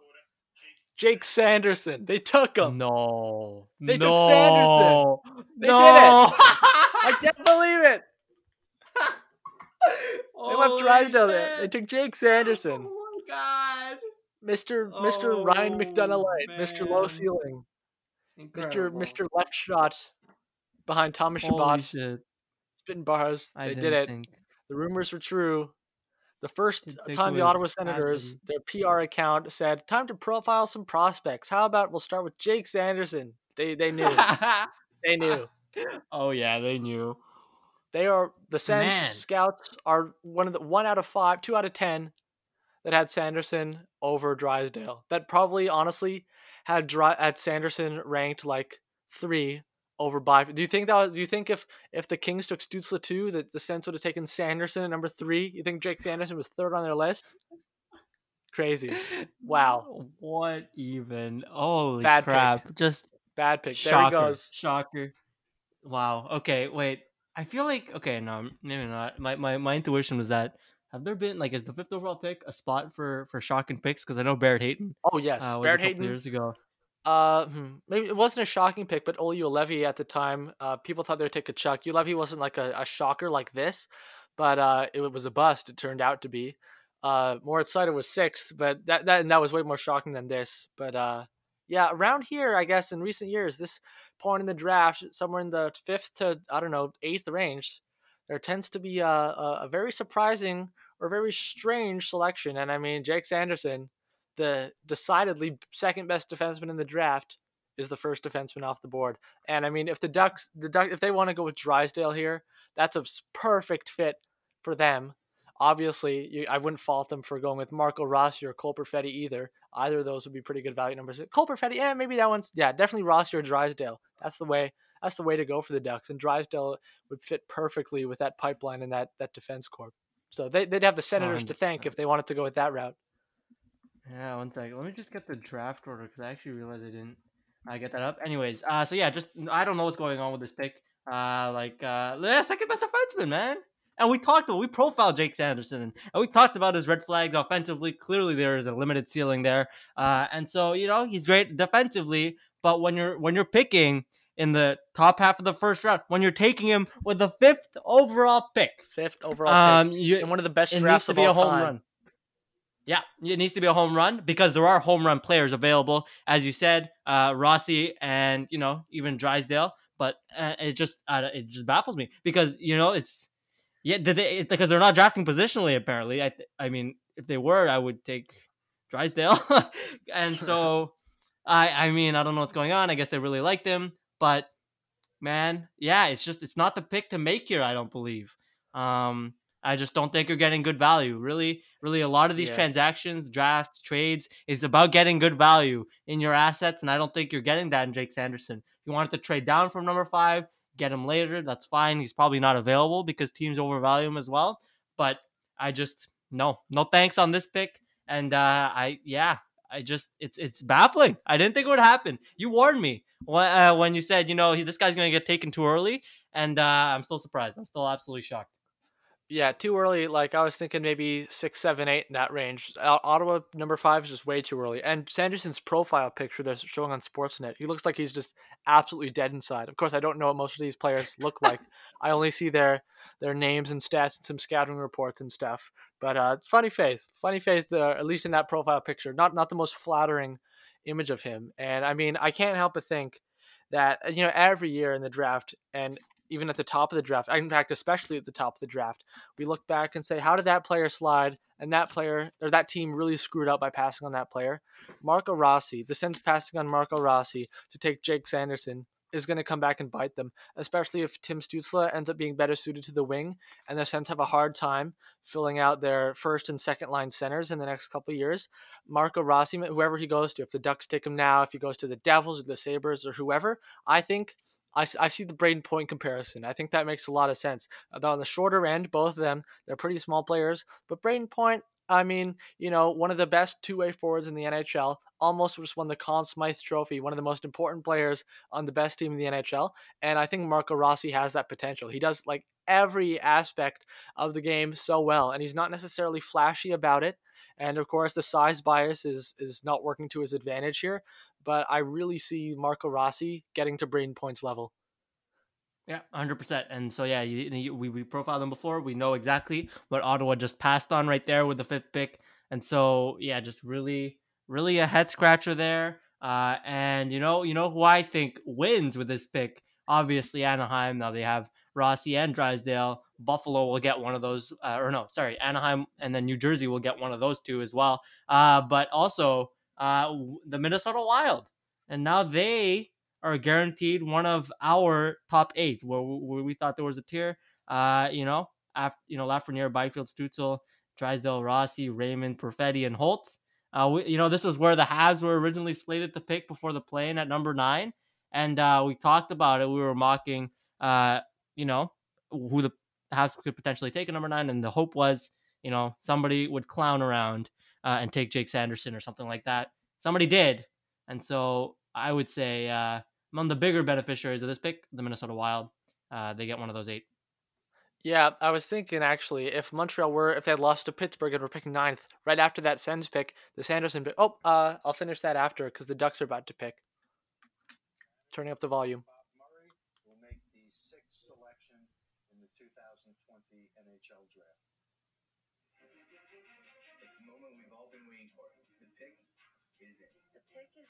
Bunch of fans saying the pick is in. Wonderful. It's pretty cringe. Gotta love it. Of course. Just, oh, I don't like this. The firefighters. Oh, no. Everyone's saying the pick is in, the pick is in, the pick is in. Oh, it's awful. This is the opposite of Alex Trebek announcing Tim Stützle. How many people are saying the pick is in? We've had like twenty people. Oh, here we are. Okay. Okay.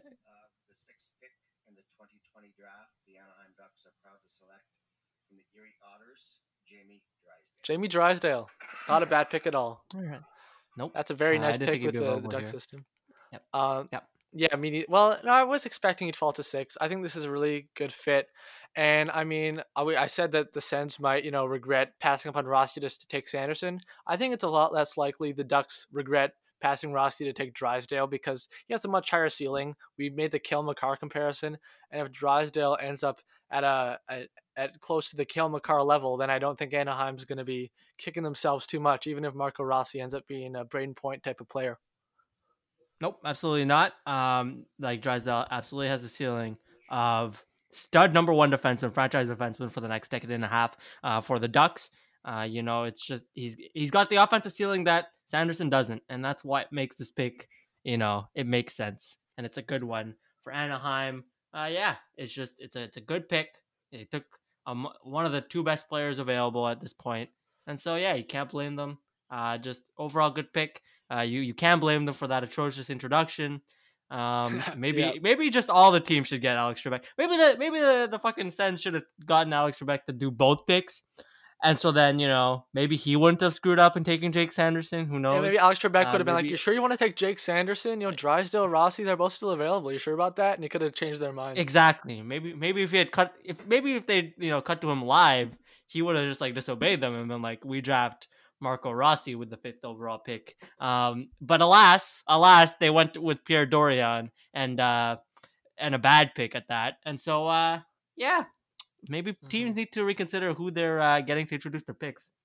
No, what I was saying before about Sanderson was if Montreal were still picking ninth, after the Sanderson pick would have been when we started celebrating immensely because, as you say, now it's Minnesota at number nine. That guarantees at least one of, you know, Perfetti, Holtz, Rossi, probably not Rossi or Perfetti, probably guarantees Alex Holtz will be available there for you to pick at number nine instead of, you know, if Jake Sanderson isn't taken, Holtz goes in the top eight, then now you've got, you know, Sanderson, Lundell, Askarov, Jack Quinn, you're probably choosing between one of those. So that's a, you know, yeah. a little bit of a bump in value for Buffalo. Now you're got, you know, maybe Cole Perfetti instead of Alex Holtz or something like that. Whereas for Minnesota, it's a much bigger jump in quality of player that will, that you're guaranteed to have available there. Mm-hmm. Uh, and so if we're a Habs fan, we're looking at it now. We're, we talked about it in our mock draft. Uh, it was like the worst case scenario where, you know, shit didn't fall right for the Habs pick and they had to get somebody, you know, a tier below. Uh, and uh, now we're on that watch. And uh, hopefully somebody will reach, uh, take, I don't know, who who would they take? Braden, no, Caden Gooley. Caden Gooley is the guy, right? Uh, Caden Gooley is the guy we're cheering for right now uh, to get picked. Uh, and yeah, so we're heading into... what New Jersey's pick, and so I yeah. fully expect them to take Marco Rossi at this point. Yeah, I think if you pass on Rossi, well, a lot of people seem to like Perfetti, Perfetti. more than Rossi, yeah. even on Bob's list. So it wouldn't be a surprise to go with Perfetti. I think Rossi is decidedly better, but that's just that's just my opinion. Anyone but Rossi or Perfetti, even Holtz, is uh, a surprise at this point. I don't even see who else it would be, unless Askarov, unless they're kind of interested in, you know, going with that goalie. I know they got Mackenzie Blackwood there, who had a pretty good rookie season, but uh, apparently New Jersey, you know, kind of a fan of Askarov, but I mean, who isn't? As for the Habs watch with who's going to be available, I'm not starting that out until we get to like pick thirteen or so, because if we're if Pierre Dorion and Bob's list are both to be believed, then most people tend to think there's a, a top twelve that where, you know, it cuts off after that. I think Lundell is number twelve on Bob's list.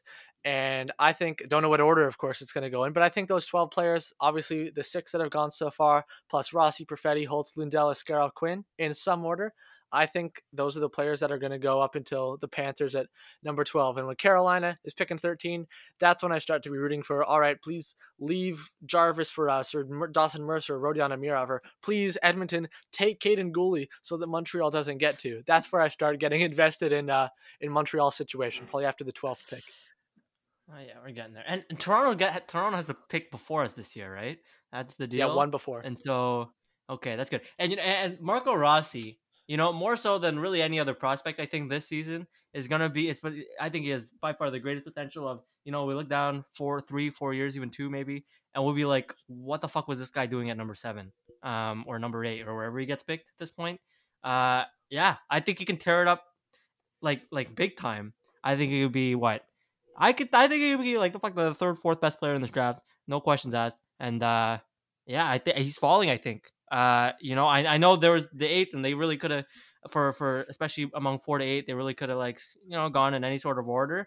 But uh, I mean, I'm looking at Rossi all the way here, and and uh, yeah, would not be surprised at all in in three years if we're looking at this guy and we're looking at the draft, uh, and we're like, yo, what happened? What happened? How who? How did everybody before? Miss on this guy. Uh-huh. Rossi, he had some he's had some quotes, I think, multiple times over the past few months that he says he feels like he's ready to be an N H L regular. And I mean, you know what? His his play in junior totally backs that up. Comparable stats to players who have jumped straight into the N H L and done very well. So that's a and confidence, of course, is very good to see. Uh, earlier today, I, I tweeted my first round mock draft, which not my um my hopes or what I would do, but my predictions. And I predicted Rossi would fall to eight, to to Buffalo at number eight. Uh, that that was my prediction. I think he should go in the top five. I think he should have. He hasn't, of course. New Jersey's pick is in now. Uh, but what was I going to say? Oh, yeah, I predicted Perfetti to Detroit at four. Perfetti hasn't gone yet. I predicted Raymond five. Drysdale six, and nailed that one. That's pretty nice. And I said Sanderson to New Jersey at seven was my prediction. That obviously won't happen now. We're off to Gary Bettman. Let's see if New Jersey goes with Rossi or Perfetti or a total surprise. Caden Gooley. The New Jersey Devils are proud to select from Djurgården right winger Alexander Holtz. Alex Holtz. Bam. Whoa. Whoa. Whoa. Okay. Alex Holtz to the Devils. Hello there. Wow, Minnesota, I mean, it's just yeah, Minnesota yeah. is looking nice, looking pretty oh, good shit. to be a Wild fan right now. But anyway, uh, well, actually, in the grand scheme of things, not really. Anyway, that's not the point. Uh, Holtz, though, like, like this is a, still a good pick, I think. And honestly, he has an extremely high ceiling. And this, we you said Rossi, we might be looking back in a few years, like, how did he fall this far? Holtz, similar thing, because I just look at goal scoring. Uh, maybe save, I don't know, Lafreniere, who's pretty spectacular at everything. Holtz, maybe the best goal scorer in the draft. He's, I think, been, he's in, or maybe like close to Peter Forsberg and Marcus Naslund in terms of the teenage goal scoring record in the S H L. So that's pretty elite company there. Uh, and as an eighteen-year-old, you know, kind of tying or breaking those records. So pretty, pretty special talent there, Alex Holtz. And I, I can't fault the Devils too much for... for taking Alexander Holtz here, even though they have left Marco Rossi on the board. Yeah, I mean, dude, dude's an absolute sniper. Uh, and, you know, he's got an elite skill. And that's his, his ability to score goals, and which happens to be, you know, the big thing that you're supposed to do when you're playing hockey. And so, so you know, I can't, I can't blame them too much. I, I still think that overall, Perfetti and Rossi are better prospects, better hockey players. But, you know, I... I I can see why, and I don't blame them too much for, you know, getting distracted by the glitz and glam of Alexander Holtz's uh, goal-scoring abilities, because I think they're legit. And so uh, they're not just glitz and glam. There, There's some ability there. There is a lot of ability there. And so, yeah, uh, would I have made a different pick? Yes. Is this a terrible pick? Not at all.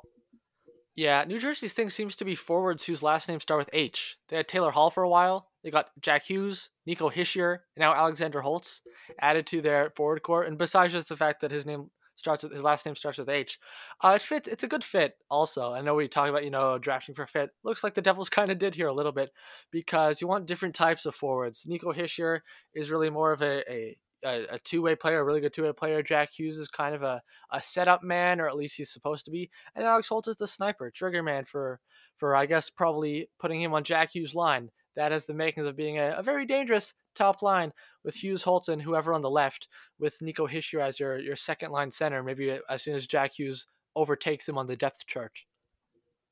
Yeah, could be looking another team. Uh, I mean, like two first overall picks. Uh, have they panned out one hundred percent as they've hoped? Uh, not totally, but uh, lots of young promise. It's only been a year for Hughes. And give it a minute. I know, I know, but it was a rough year. You can't deny. Yeah. Uh, and... But, you know, look, there are lots of promise there. Uh, first two first overall picks will do that for you. And, uh, I mean, another high pick, another high pick. And, I mean, yeah, I, you're right. You're right on the fit aspect. Uh, and that could be uh, a decent, you know, pairing with Hughes or Hischier or whoever's that one C there. And so, yeah, sure. Could they have used another center? Absolutely. Uh, you know, one, two, three, that could have fucking ended worlds if you had added Marco Rossi. But, uh, hey, we're here now. And, uh, I mean, sure, it's a nice pick. Yeah, uh, you know, since obviously Sanderson and Drysdale were both off the board when New Jersey picked, and the reports are they really want to get a defenseman with one of their first rounders, uh, what do you think the odds are they try to maybe move up to, I don't know, one or two picks before Montreal and take Caden Gooley Please. before Montreal gets the Please. chance to, huh? You think they'd consider that, or would they risk waiting around where Gooley and Schneider might both, both be gone and they're stuck with, I don't know, William Wallander or something like that? Oh, no, that would be terrible. Oh, no, uh, terrible. And, uh, terrible, terrible. Take the higher ceiling defenseman. And I'm looking, I'm looking at it right now, you know, Toronto uh, with Kyle Dubas. Uh, notorious for, well, not notorious, but just been known to in recent drafts to trade down. Uh, they did notably, I think, a couple years ago when they took Rasmus Sandin uh, uh-huh. in order to secure some more draft capital. And so I could absolutely see New Jersey trading up with Toronto to jump ahead of Montreal, to nab Caden Gooley, and thus saving us from that dark timeline. And uh, Yeah, fingers are crossed yep. now. Looking looking ahead. Uh, I well, if New Jersey did trade up, which I have no idea if they will, and I would guess they don't because most draft picks aren't get don't get traded up, but they wouldn't give up both their first just to move up like four spots. And I don't think they have a second rounder. Looking to see, I'm pretty sure they have a third rounder. Uh, I'm on Cap Friendly now to go check if it's their own. Um, um, um, give me a hot minute. Okay. Oh, they actually don't have their own third rounder because they gave it to Vegas in the Nikita Gusev trade, but they do have Carolina's third rounder, eighty-fourth overall, which is actually eighty-third because Arizona's second rounder is forfeited. They have Carolina's from the um, from the Sami Vatanen trade.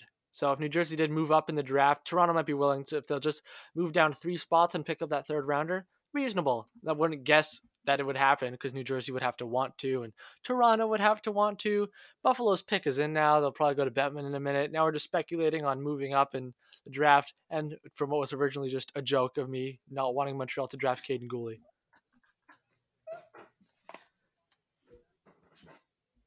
Hello?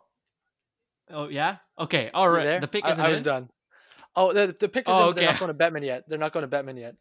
Oh, okay. Okay. All right. I'm, I'm picking up oh, on Twitter right now. I just checked my Twitter. Now they're oh, going to okay, Bettman. All right. I'm going to interrupt you. Turning okay. it up. Go for it. Will be made by Buffalo Sabres general manager Kevin Adams. Oh, boy. We first like to congratulate the Tampa Bay Lightning on their Stanley Cup championship. Oh, of course. Are you, you going to thank the host? Under challenging circumstances. The Buffalo Sabres are proud to announce from the Ottawa sixty-sevens and the Ontario Hockey League, Jack Quinn. Jack Quinn! Jack Yo! Quinn? Yo, they said Ottawa sixty-sevens. What? I was like, I was like, it's I Rossi. Marco Rossi. But it's Quinn. Right? But it's oh Quinn. Oh my god. They took his Holy teammate. Sh- oh, are you kidding? This is the same scenario. Oh my god. You're, you haven't, it's right there. You're going to get a premier elite second line center, Marco oh. Rossi. Not to mention you still got just... Dylan Cousins in the pipeline. You're going to dominate with those three down the middle. Oh. And you add, decide add, to go with add Winnipeg. The trigger man. Yeah, anyway, Win- add oh, Winnipeg man. to the teams the that are Jets? dancing right now. Um, holy are you shit. kidding? I mean, like tenth overall, what? You're going to want to roster Perfetti, and you need centers really badly, especially now that Brian Little's probably done. You got Scheifele and like Andrew Kopp. You need centers so badly, and when a Marco Rossi or Cole Perfetti is falling into your lap at the hands of the Ottawa Senators, who decide to galaxy brain it and go Jake Sanderson. You talk about galaxy brain. Buffalo decides to go with not Marco Rossi, but his teammate Jack Quinn, who, if you were born like five days earlier, would have been probably like a fourth round pick in last year's draft. And he has, he scores fifty-two goals one year. He's, he's never shown this kind of capability before. I know, I mean, I know he's young. I know he's scoring a lot of goals is nice, but you know, a lot of people say, oh, maybe should he have even gone to the top twelve? Well, apparently Buffalo thinks he belongs in the top eight. So congratulations, Minnesota. Um, you get your pick between two players who could have gone in the top five. And congratulations to the Winnipeg Jets. You're going to get the other ones. Uh, man, you know what? Montreal's victory over Pittsburgh hurts now. They could have had, they would have had Marco Rossi. They would have had yeah. Marco Rossi. Ouch. Yeah, we talked about we talked about, you know, when they did win that series, you know, nine to sixteen. Uh, because we expected the top eight to go top eight um, in terms of, you know, who we thought were the best prospects. I was thinking at worst they missed out on Holtz. Yeah, exactly. And and clearly that's not what's going on right now. And uh, you know, Buffalo just man, what's going on? Like the guy, you know, when you're scouting Jack Quinn, the other guy who should be selecting is in the, is on the same sheet of ice. And so, you know, like, I don't know, like even maybe at the same time, right? Because they were line mates, I believe. And so, uh, you know, watching the wrong player clearly because uh, just a head scratch. You took the worst fucking, you, you took the worst out of the two uh, and worst out of the three. When you compare, when you add uh, Cole Perfetti to the mix, it's just, uh, I, I don't get this pick. And, you know, and uh, yeah, talk about factories of misery uh, in Ottawa, definitely in Buffalo. We've ragged on them a lot, and this pick certainly adds fuel to the fire because taking uh, what the third, fourth, fifth, who knows, best player available at this point. Uh, no, I, they're going to regret this pick as well. You can just tell it oh, right yes. from the get go. Uh, it just it's it's not a good pick. It's not a good pick. Uh huh. Mark Bergevin right now better be uh, calling Bill Guerin right now, offering the sixteenth pick and like all three of their second rounders to try and move up here and take Marco Rossi. He should be doing that. And if Minnesota says no, and if Minnesota takes Rossi, then they should be calling the Jets to try and move up and take Cole Perfetti. I'm normally not a fan of moving up in the draft.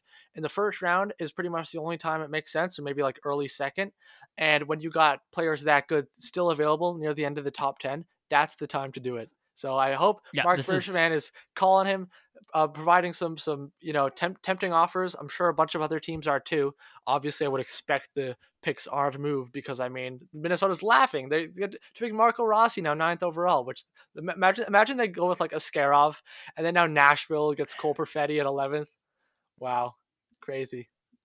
Because Askarov, the Askarov watch has started now, uh, officially. We're kind of getting into that range where goalies... Oh, yeah. Uh, you know, goalie needy teams are happening, so a lot going on, lots to keep track of, and yeah, could could you imagine uh, those two slip even a spot further if the Wild take Askarov right now? Uh, just, uh, I mean, I did see this happening. This is some draft night craziness going on, and uh, yeah, just bad pick from Buffalo, bad pick from Ottawa at number five, and uh, yeah, I can't believe it. I can't believe we're we're seeing Rossi and Perfetti. I thought Perfetti was gonna go higher than I thought he should have. Uh, I thought he was going to go, you know, you saw those rumors to Detroit. And I thought, you know, ah, wouldn't be surprised if I saw him go there. But here we are, uh, pick number nine. Neither of them have gone. And uh, yeah, just um, I'm surprised. Very, very, very surprised. Uh, uh, Mark Dubon on Twitter is tempting fate, saying so, kind of, you know, calling back to how the Marco Rossi falling is reminiscent of Cole Caulfield falling. Don't think he oh, falls all the way to geez. number sixteen. That would be Jeez. about one hundred times more ridiculous than the than Caulfield falling to fifteen. And if he does fall to fifteen by some miracle, uh, Kyle Dubas, no way he's passing on Marco Rossi. I just, I, I would refuse to believe it. Anton Lundell, though, is an interesting one. That was a potential top ten pick. Doesn't look like it's going to happen at, at this point. But there, I saw a mock draft on The Athletic that had him fall all the way to, I think, like number twenty-one or something with the Blue Jackets, which Whoa. is totally ridiculous. And at least in my opinion, or from what I had seen before, uh, if Lundell is still there for Montreal at number sixteen, you take that pick and, and you, you're laughing all the way home because that's a top ten player, I think. I've mock drafted him to multiple teams in the top ten a couple times. So uh, we'll see what Lundell. That's another play to watch. Askarov watch, Lundell watch, Rossi and Perfetti still on the board. Minnesota's clock down to thirty-five seconds. They can't decide which top five caliber player they would like to select.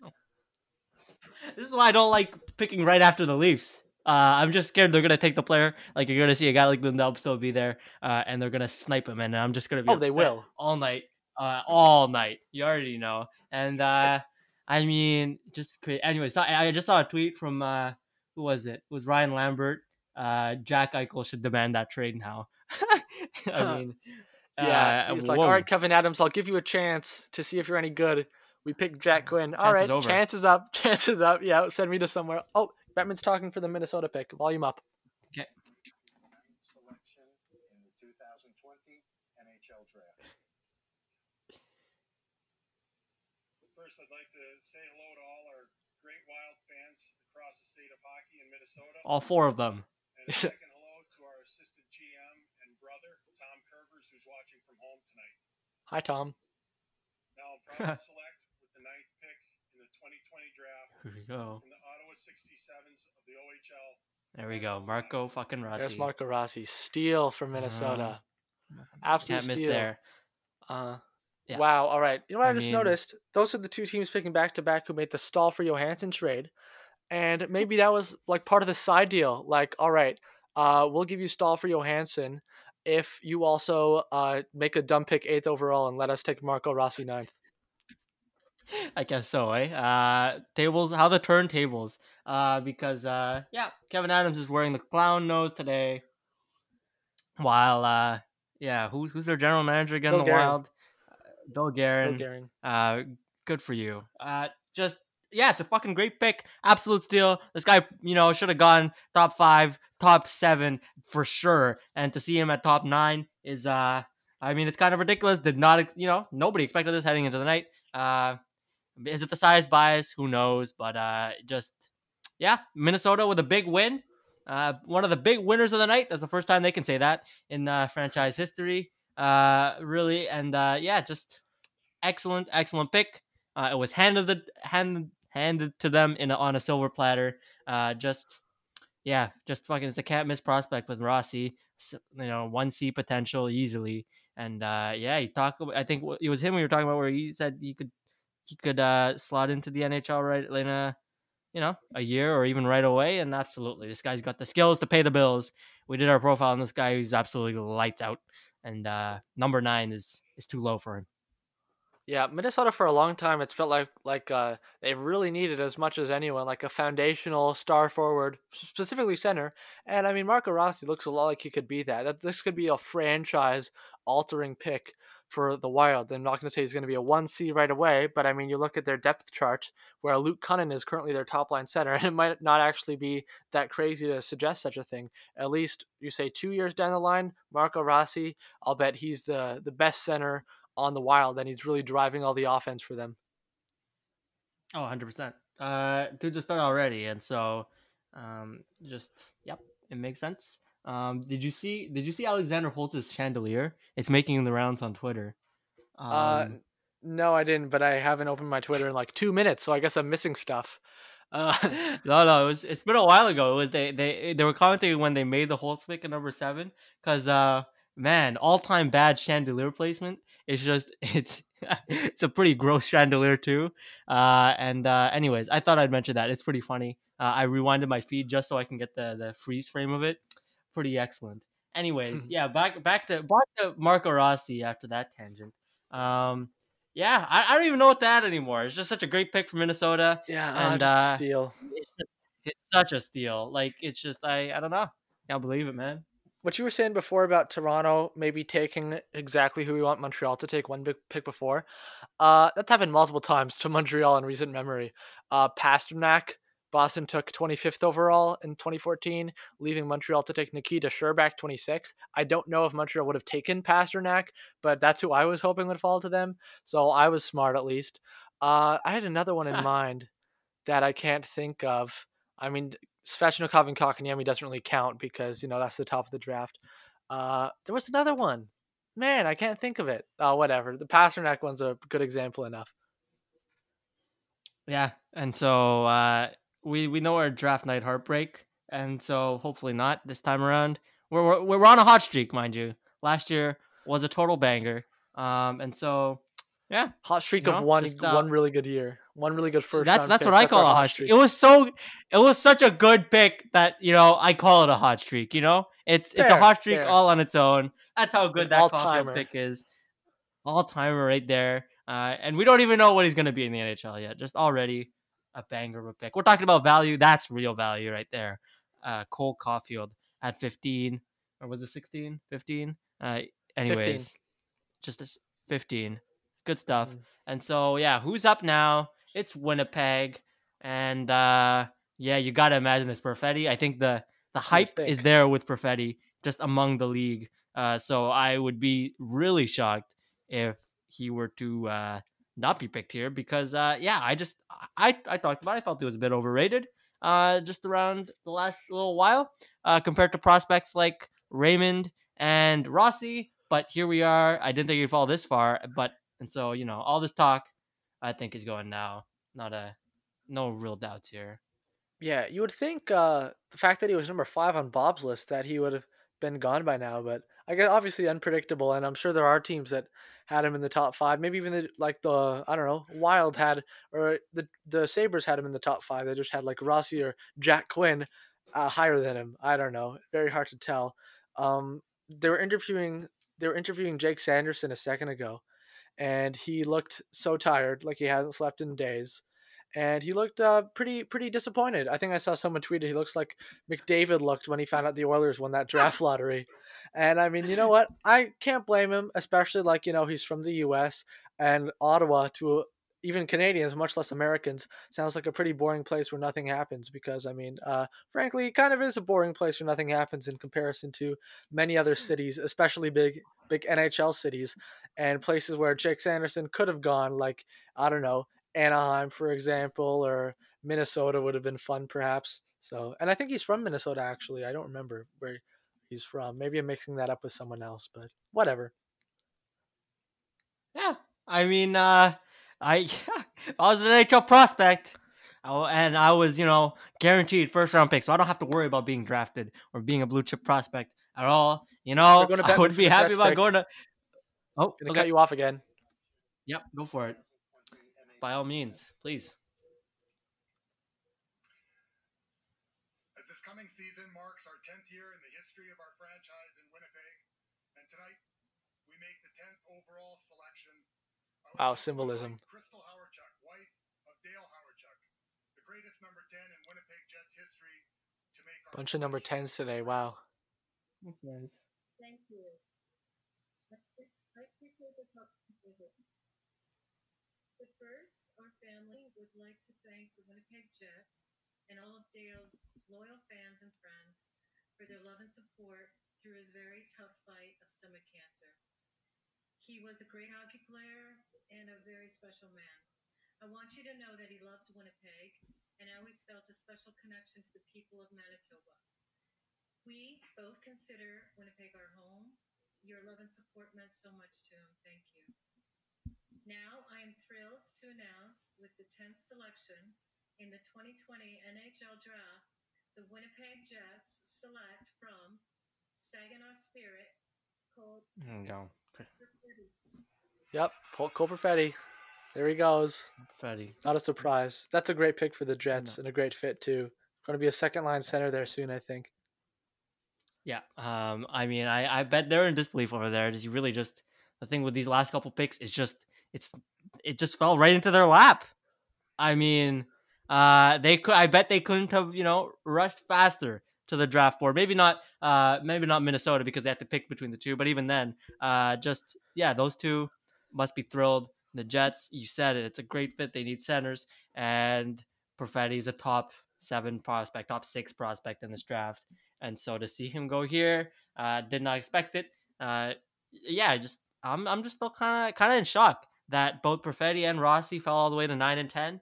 Uh, just really didn't didn't see this coming at all. Like I'm I'm just frankly blindsided because yeah, I just thought it was obvious. Like I don't know, just just in my prospect evaluation that there really was a tier, and to see uh, you know Sanderson and uh, Quinn. Who was the other dude again? Quinn. Jack Quinn. Quinn Gorley in particular. Yeah, just I'm just I'm just still uh, sitting here in shock. And uh, Winnipeg gets gets a stud in Perfetti all the way at ten.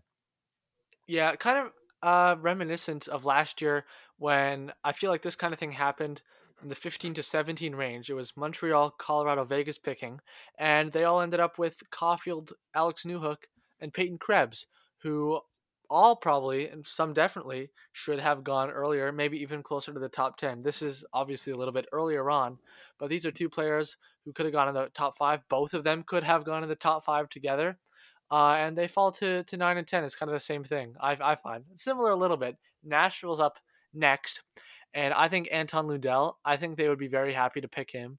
Uh, because some reports that he might fall to number twenty, something crazy like that. Maybe not. Maybe teams aren't as high on him as as I get the sense of.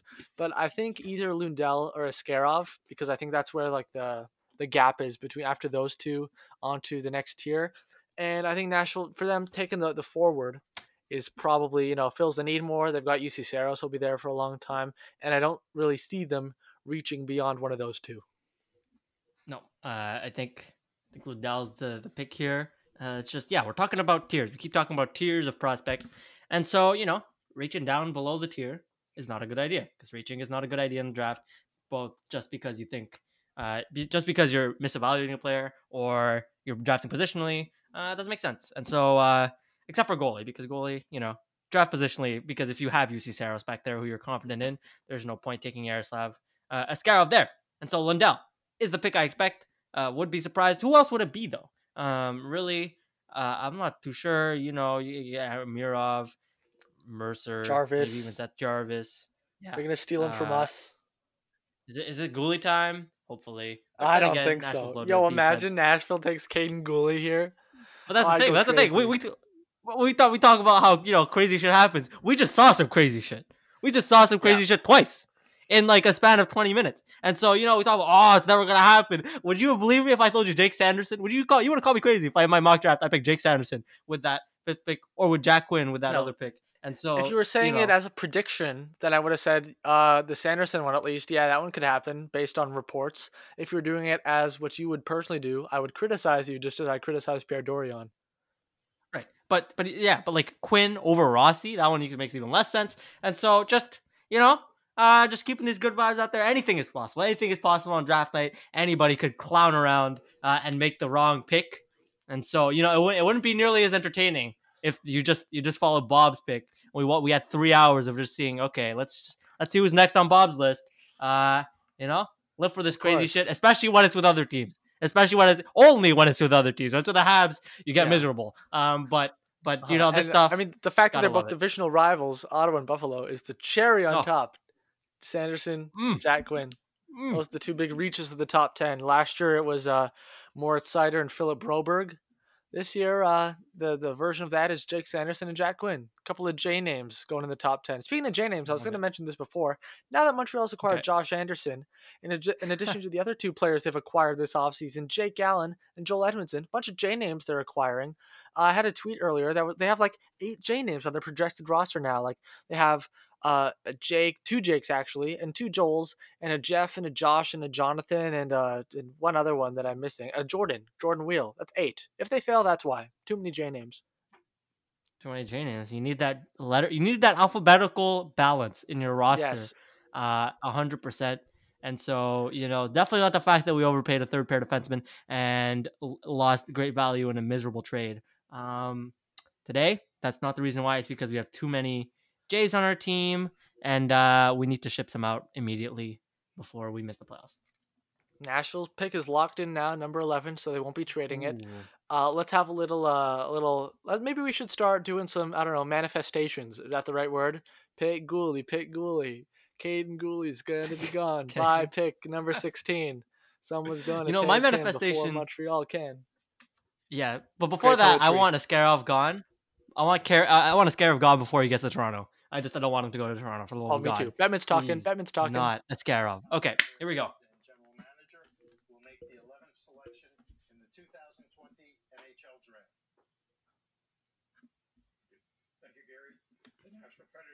Excited to have the eleventh pick in this uh, draft, and we're also very excited to have a special person present uh, our selection.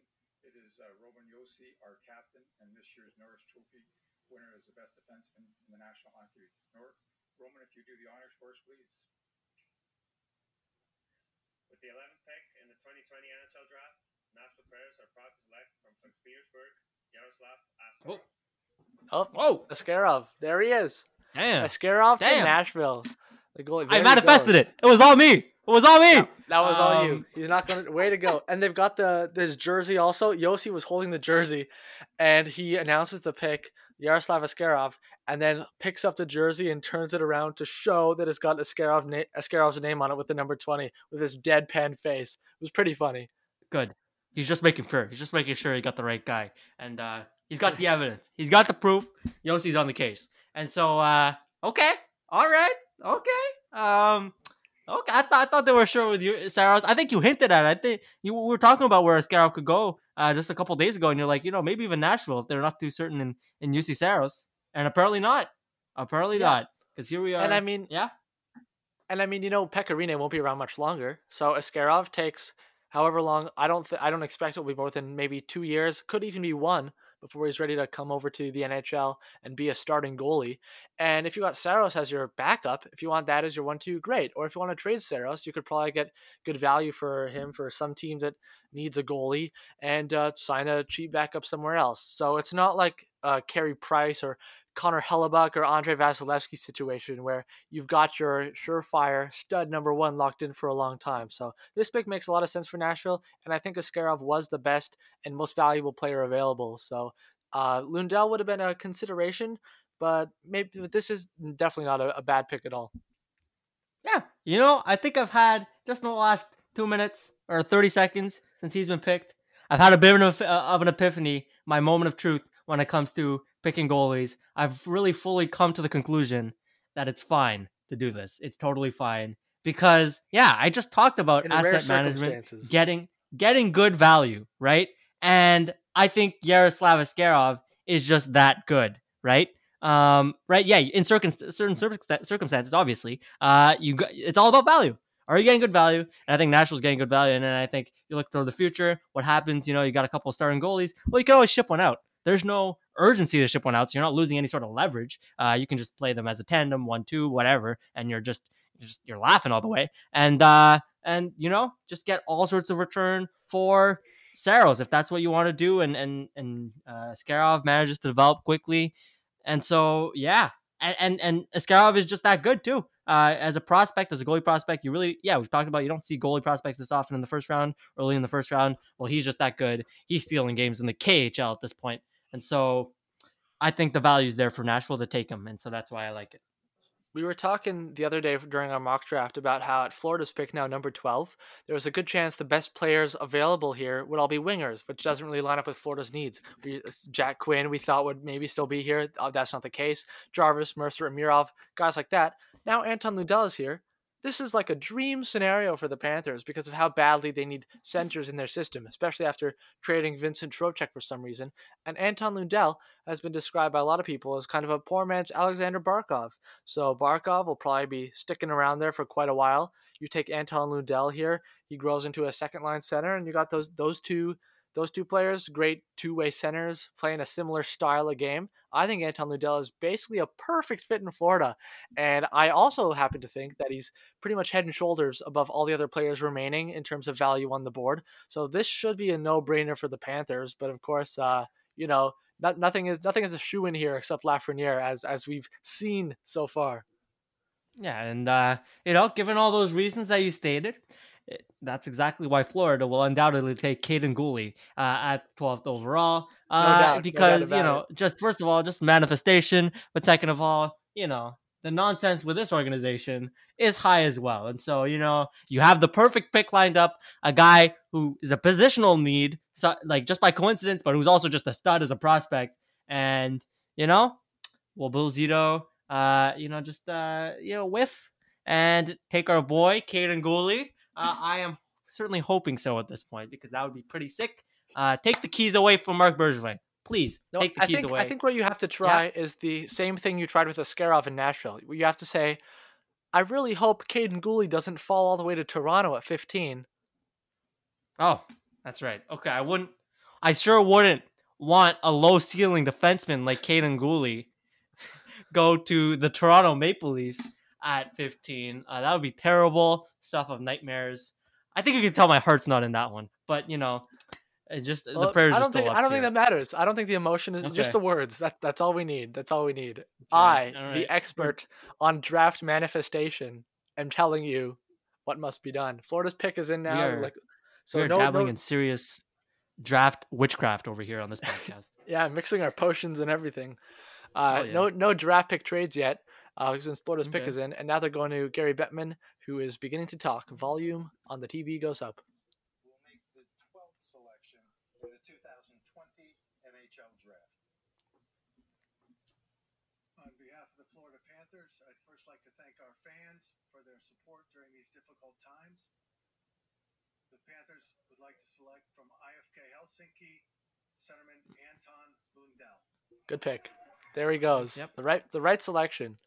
That is a that is a steal for well maybe not a steal. This is probably his right range, but a, a very they're probably very happy to come away from this draft with a great player who fits uh, a positional need. So as I predicted, the projected top twelve do go in the top twelve, not in any particular order, but there they go.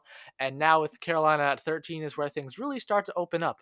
With Carolina definitely taking Caden Gooley thirteenth overall in a couple minutes. Mm. Yeah, we can already talk about the implications of that pick. Uh, I mean, please, please. Uh, wait, so Carolina, yeah. Um, if there's one team that's not going to take a defenseman, it's this one, which is also why they're going to end up taking Caden Gooley at thirteenth overall. Uh, just, uh, yeah. Uh, so this pick here, Florida, we, we've already talked about it. Um, just nice fit, nice pick, Bill Zito. It's a, it's a, it's a nice, it's a nice double, uh, into the gap today, uh, with this pick. And so, uh, yeah, good for them. Good for them. Yeah, the hur- This is where things really start to open up, and this kind of this reminds me of the uh, the twenty eighteen draft from two years ago, in the sense that at that time Bob's list, he said that there were twelve players who were in the top five on at least one of the scouts list that he surveyed. And those twelve players ended up being the first twelve players selected. And at number thirteen is when things opened up. Dallas was picking that year. We were thinking they might, might go with Joel Farabee, Ty Smith, Joe Valeno. They had options. They ended up going with Ty Delandria, who was projected by most to be a much later first-round pick. I don't know if we get the same kind of level of surprise here with Carolina if they go with someone like, I don't know, Ridley Gregg or something crazy like that. I think we're probably looking at a situation where one of, in my opinion, the best three wingers left, also the best three players left, Dawson Mercer, Seth Jarvis, Rodion Amirov. I think Carolina is going to end up taking one of them because they tend to, just like I do, like to go for that high skill forward, high ceiling player. Not to mention, as you said, and as I mentioned, I think a couple of days ago, Tom Dunton said when he bought the Hurricanes that they would never be taking a defenseman in the first round as long as he owned the team. So if we're speaking realistically, you can probably scratch Caden Gooley off the list of candidates. Yeah, but it is draft night. You never know. I can still hope. I can still, you know, brew my potion and uh, put on my witch hat or whatnot. And uh, here we go. And so, uh, yeah, uh, this it really does open up here. And this is the there's no real obvious pick. Obviously, we have our three guys who we think are the ne- should be the next three guys. Uh, but you know, aside from that, uh, I mean, yeah, I could I could see I don't know somebody that somebody just rise. And it doesn't even have to be Caden Gooley. Uh, it can be one of them, one of them other forwards. Uh, and so, yeah, we just really, we just need one, right? We need one of the three teams ahead of us to like not pick one of our, to go on the unexpected route. And that would leave the Habs with one of Jarvis, Mercer, or Amirov. And so that's what we're looking at. Now we've really started the Habs watch now that it's kind of opened up, as you've said. And, uh, here we are. And just, you know, I'm going to, I'm going to take a break. Actually, I need to go uh, get some water if you don't mind. So uh, yeah. just before right. I'm going to catch it just before this next pick comes in. Okay. Uh, while you're gone, I'll keep talking and I'll talk about the fact that my, my, like my nightmare scenario is probably, uh, it's not that Jarvis, Mercer, and Amirov are all gone, because if that happens, then that happens. Sometimes the board doesn't shake out the way you want. What I really don't want to happen is one of Mercer, Amirov, Jarvis, or multiple of them are still available, and then Montreal passes on them to take anyone, much less Caden Gooley. That's what I really don't want to happen, and that's what I'm worried about. I had the same kind of thing last year when I was talking about, oh, I hope Caw- Caulfield falls to Montreal, but by the time the draft rolled around, I had pretty much convinced myself there was no chance it was going to happen, but I was much more worried still about the fact that Caulfield would be there and they would pass on him than that he would be gone altogether, because if he's gone altogether, he's gone altogether, and you, you you just have to live with that. I don't know if Taysai still has like his headphones on, if he can hear me, if he has Bluetooth. I don't I think returned. so. Oh, did you? Uh, could you? You don't have Bluetooth, do you? So you couldn't hear me, right? No. Okay, I don't know. I don't if, know what you were saying. All right, all I was just talking about the fact that uh, I'm much more worried about the fact that Mercer, Jarvis, or Amirov will still be there for Montreal and they'll pass on them than if they're all gone. Because if they're all gone, then sometimes the board just doesn't shake out your way and you have to live with it. But if they are there and they pass on them, that's a tangible mistake, and that's very frustrating. Wow, we really live in a pessimist world, don't we, as Habs fans? Uh, oh, of course. Just because, yeah, and you texted me yesterday. You were like, you know, I've got bad vibes about this day, uh, based on what you know Montreal could do, and I was like, you know, I was laughing at you, uh, or, or you know, laughing at all of us really in the Habs fandom for, you know, we're all kind of miserable here when it comes to expecting Bergevin's move, rightfully so, I might add, given what we saw today with the Domi trade, and so, uh, yeah, I mean, wow, isn't it, isn't it funny? Like we're not even. Yeah, we're already anticipating the pain of passing on a guy uh, oh, yeah. who oh, one of those three guys. And so, uh, you know, it would be nice to, to have some optimism one of these days, but uh, doesn't seem doesn't seem like uh, it's it's time for that. They had Sam Cosentino's best available list on the side of the screen on Sportsnet a second ago, and I don't remember it because it's gone now. Number one was Mercer, number two is Gooley. I think Jarvis was three, and Amirov was seven. But now Gary Bettman's talking, so I'm turning the volume up. Caden Gooley, come on, baby. Let's go. You know, you know how to do it, Don. Jarvis. They took Jar- Of course, yeah. they took Jarvis.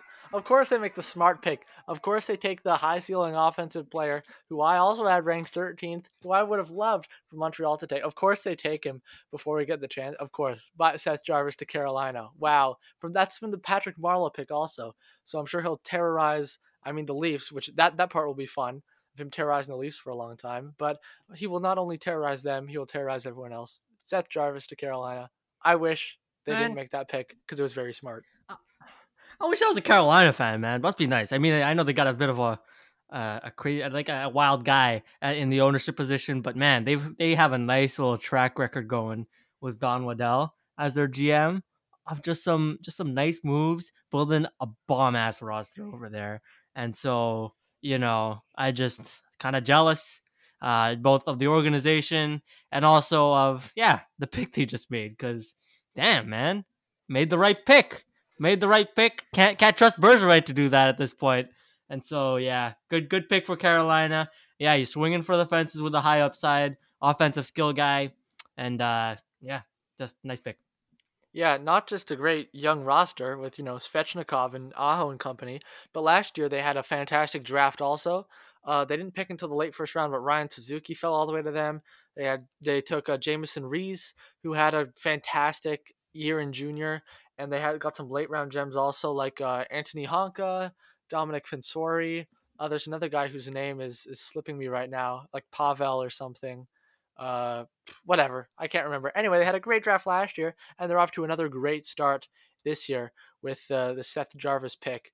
Uh, it's kind of frustrating. Honestly, they get a goalie in there. I don't know if they're in the, the Frederick Anderson sweepstakes or if they're going to maybe take over Jakob Markstrom, but that might be among the best teams in the Eastern Conference already. And if you add a really good starting goalie to that, someone better than Peter Mrazek, then you're, you're really, what's the cooking with gas? Uh, is that the right term? Yeah, we'll, we'll use it. Sure. Really cooking with gas. Speaking of, speaking of cooking with gas, did you just see Seth Jarvis's fucking camera feed? It was so orange. No. Did you notice that? I wasn't really paying attention. It was just like an orange tint. Man. Yeah, the whole thing kind of looks like his house is on fire, which is, you know, why, which is that transition. Anyways, uh, yeah, just that's, that's, a, that's, yeah, they just need a goalie at this point, right? Because what do they have again? Mrazek and, and James Reimer, and Reimer yeah. played playoff games this year. And so, yeah, just, you need a goalie. That's your last thing. Uh, I thought, yeah, we had them on Askarov watch if he ended up falling, didn't we? Did we? I don't remember. Yeah, they we did. I, I thought if Askarov yeah. was there for Carolina, they definitely would have taken him, I think, but they didn't. Yeah. Anyways, uh, but yeah, they so they need Marner a goalie. Jarvis so... is comparable. Oof, that's that. That's a that's very high. Um, and he's got yeah, he's a high skilled offensive forward. You know, the ceiling is there. That's the thing, and so that's why, yeah, just uh, you know, jealous, jealous. Right. Why can't Oilers we on the clock now? Earlier, Oilers on the clock. This is the Gooley moment. This is where Caden Gooley. It's going to get drafted. No que- no question. I mean, the Oilers, they always take defensemen in the first round, right? Evan Bouchard, that was a very good pick. Philip Broberg, less so. Caden Gooley, probably even less, less so. But it's going to happen. No question. Third year in a row, defensemen to the Oilers in the first round. They're going to take Gooley. And therefore, Montreal, it's going to happen. No question. No que- Dawson Mercer, oh, nope. Rodion Amirov, nope. Save those for other teams. At least one, uh, well, one of them to Montreal, please. Uh, Caden Gooley, you can have him, Edmonton. That, that's my hope. That's my hope. Two minutes on the it's clock. Ken Holland. That. You got to pull in the clutch here. You got to come in the clutch for the Habs uh, because, you know, that's that's your duty. And, uh, yeah, just uh, Edmonton, it, it's just interesting to see here. Uh, I, I can't wait to see them screw this one up as well, just as they do basically everything else that's not handed to them on a silver platter, like your McDavid. And so, uh, yeah, Edmonton's always fun, right? Anything Edmonton Oilers related is just... Always they're fun. Always on the wild side there. Yeah. And so, you know, and you got to stick up to that label, Kenny. Uh, you got to pick, you got to pick a wild guy like uh, Dylan yeah. Holloway. Um, oh yeah. You know, Holloway. Nice. You yeah. know, I, I could, you know, I could see, I could see, I could see them taking Hendricks Lapierre just as, you know, like a guy who it's like you, the, the, the, they're, they're just, he's a polarizing prospect. And so, you know, with his injury and all that, uh, yeah, you know what? I'm making a prediction right now. Couple minutes before the pick comes in, I say Hendricks Lapierre uh, to the Edmonton Oilers. Uh, I, I can see them making that wild pick. for a wild team. Let's go. I think I remember them or someone saying the Oilers were looking hard at Holloway, and he was around this range on Bob's list. So if I had to make a guess, maybe Holloway would be my guess. Something weird, though.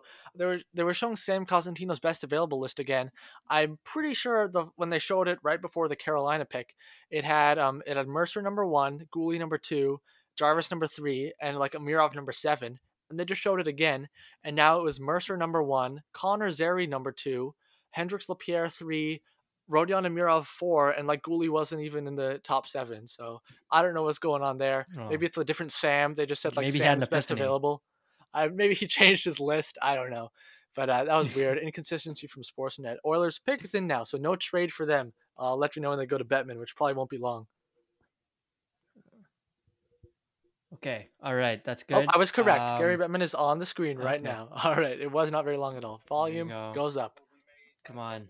Give me some Dawson Mercer. No, not Dawson Mercer. Anybody else action? Dylan Holloway or Hendrick Lapierre, please. Holloway. Yeah, let's go. Let's, let's go. go. Okay. Woo. Nice. Nice. You killed it. Holloway. You killed it. I nailed that. You got pick. one. Look at me go. Wow, I went with my guy. It just he just feels like an Oilers kind of player, doesn't he? Holloway. He does. You know, he does. Kind of feel. Uh huh. Yeah. I saw another mock, like a seven-round mock draft, I think, where they had them taking a goalie named Chase Yoder in the seventh round. I was like, that's an Oilers name, ah, Chase Yoder. Ah. Anyway. Chase fucking Yoder. Oh, Holloway to Edmonton. Okay, Holloway to Edmonton. Here's how I feel. Here's how I feel now. If I were, if I had control of the Montreal draft table right now, I would be extremely pleased because I know I'm going to get one of Amirov or Mercer and maybe even the choice between the two. But as a fan, yeah. I'm sitting here going, oh no, they're going to get one of Mercer or Amirov or have a choice between the two and then might not take them because they might like Caden Gooley instead. Oh, I'm really yeah, hoping um, I'm really hoping I'm pleasantly surprised again, like with Caulfield falling all the way last year. Man, I hope they take one. I hope they take one of them. Yeah, the anxiety is through the roof now. Yeah, hopefully, you know, the cherry on top of it. The cherry on top of it would would be for the Leafs to take Caden Gooley, and then the Habs take whoever they think is better. Oh, that'd um, be sweet. Am I am I asking for too much? Am I asking for too much? I don't know. Yes, but it is Christmas here. It's Christmas over here. Uh, not only because it's draft day, but we're we're working. We're working. Am I gonna get that lump of coal at number sixteen? Uh, I I kind of expect it, but it's you know still there's the hope is alive. I hope is live. It's real now. They will ab- they will one hundred percent have a choice between Dawson Mercer and Rodion Amirov. Or at Don't least get one, up, one Mark, of them man. on the board. Yeah. Um. So just give me... Don't go for the double whammy in terms of taking L's today. Bergevin, you've had a rough day. Let's make it better uh, right now. Yep. Right now. Please. With one of those two. I would guess is, Toronto now... all night. I think they're thinking probably either Mercer or Amirov would be my guess that they'd go with one of those wingers. But I wouldn't be surprised. Maybe they're interested in Hendricks Lapierre too. I don't know. They seem like the kind of team that would be real, willing to swing for the fences on a really high ceiling player like that coming off some some injury troubles. Yeah. Uh, you know, it's... Yeah, Dubas has, has that kind of tendency with, uh, I don't know, not just injury players, but... He does the high upside a lot. He had it with Liljegren when he tumbled all the way down a couple of years ago, or was it three years ago? You have Sandin, yeah. Uh, and yeah, now you have the chance to go, you know, boomer, really boomer bust with Hendricks Lapierre. Uh, really a, kind of a relative unknown because he was injured last year. And so, yeah, maybe this guy's an absolute stud and you you walk away uh, with another, yet another addition to that forward core.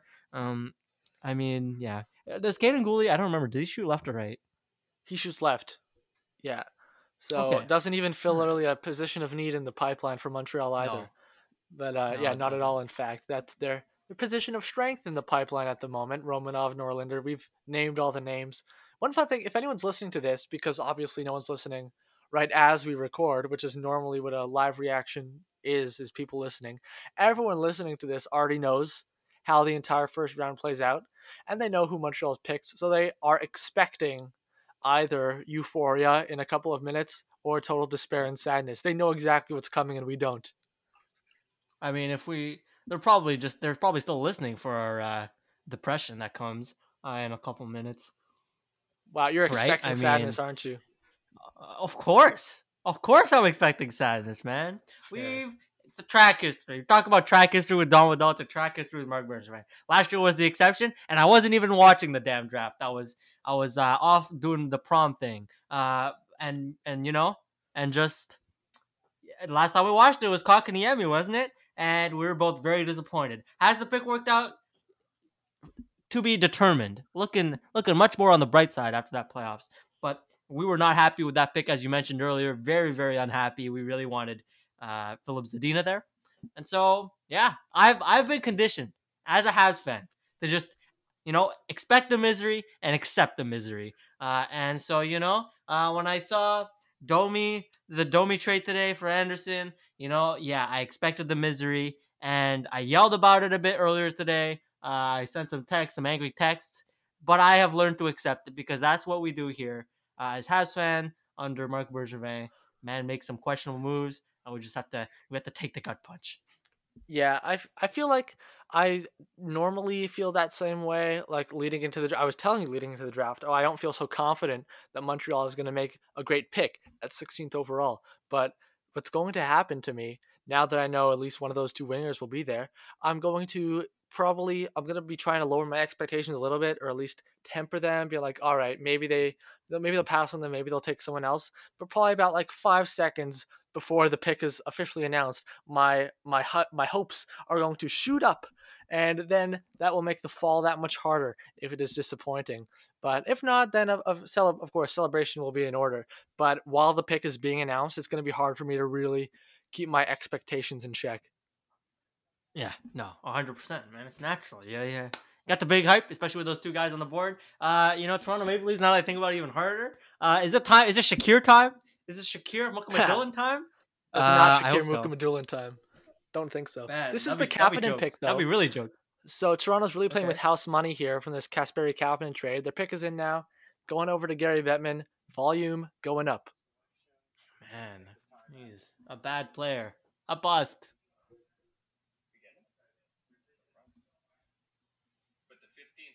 Selection in this year's twenty twenty N H L draft. We are proud, Toronto Leafs are proud to select from U F A of the K H L, Rodion Amaro.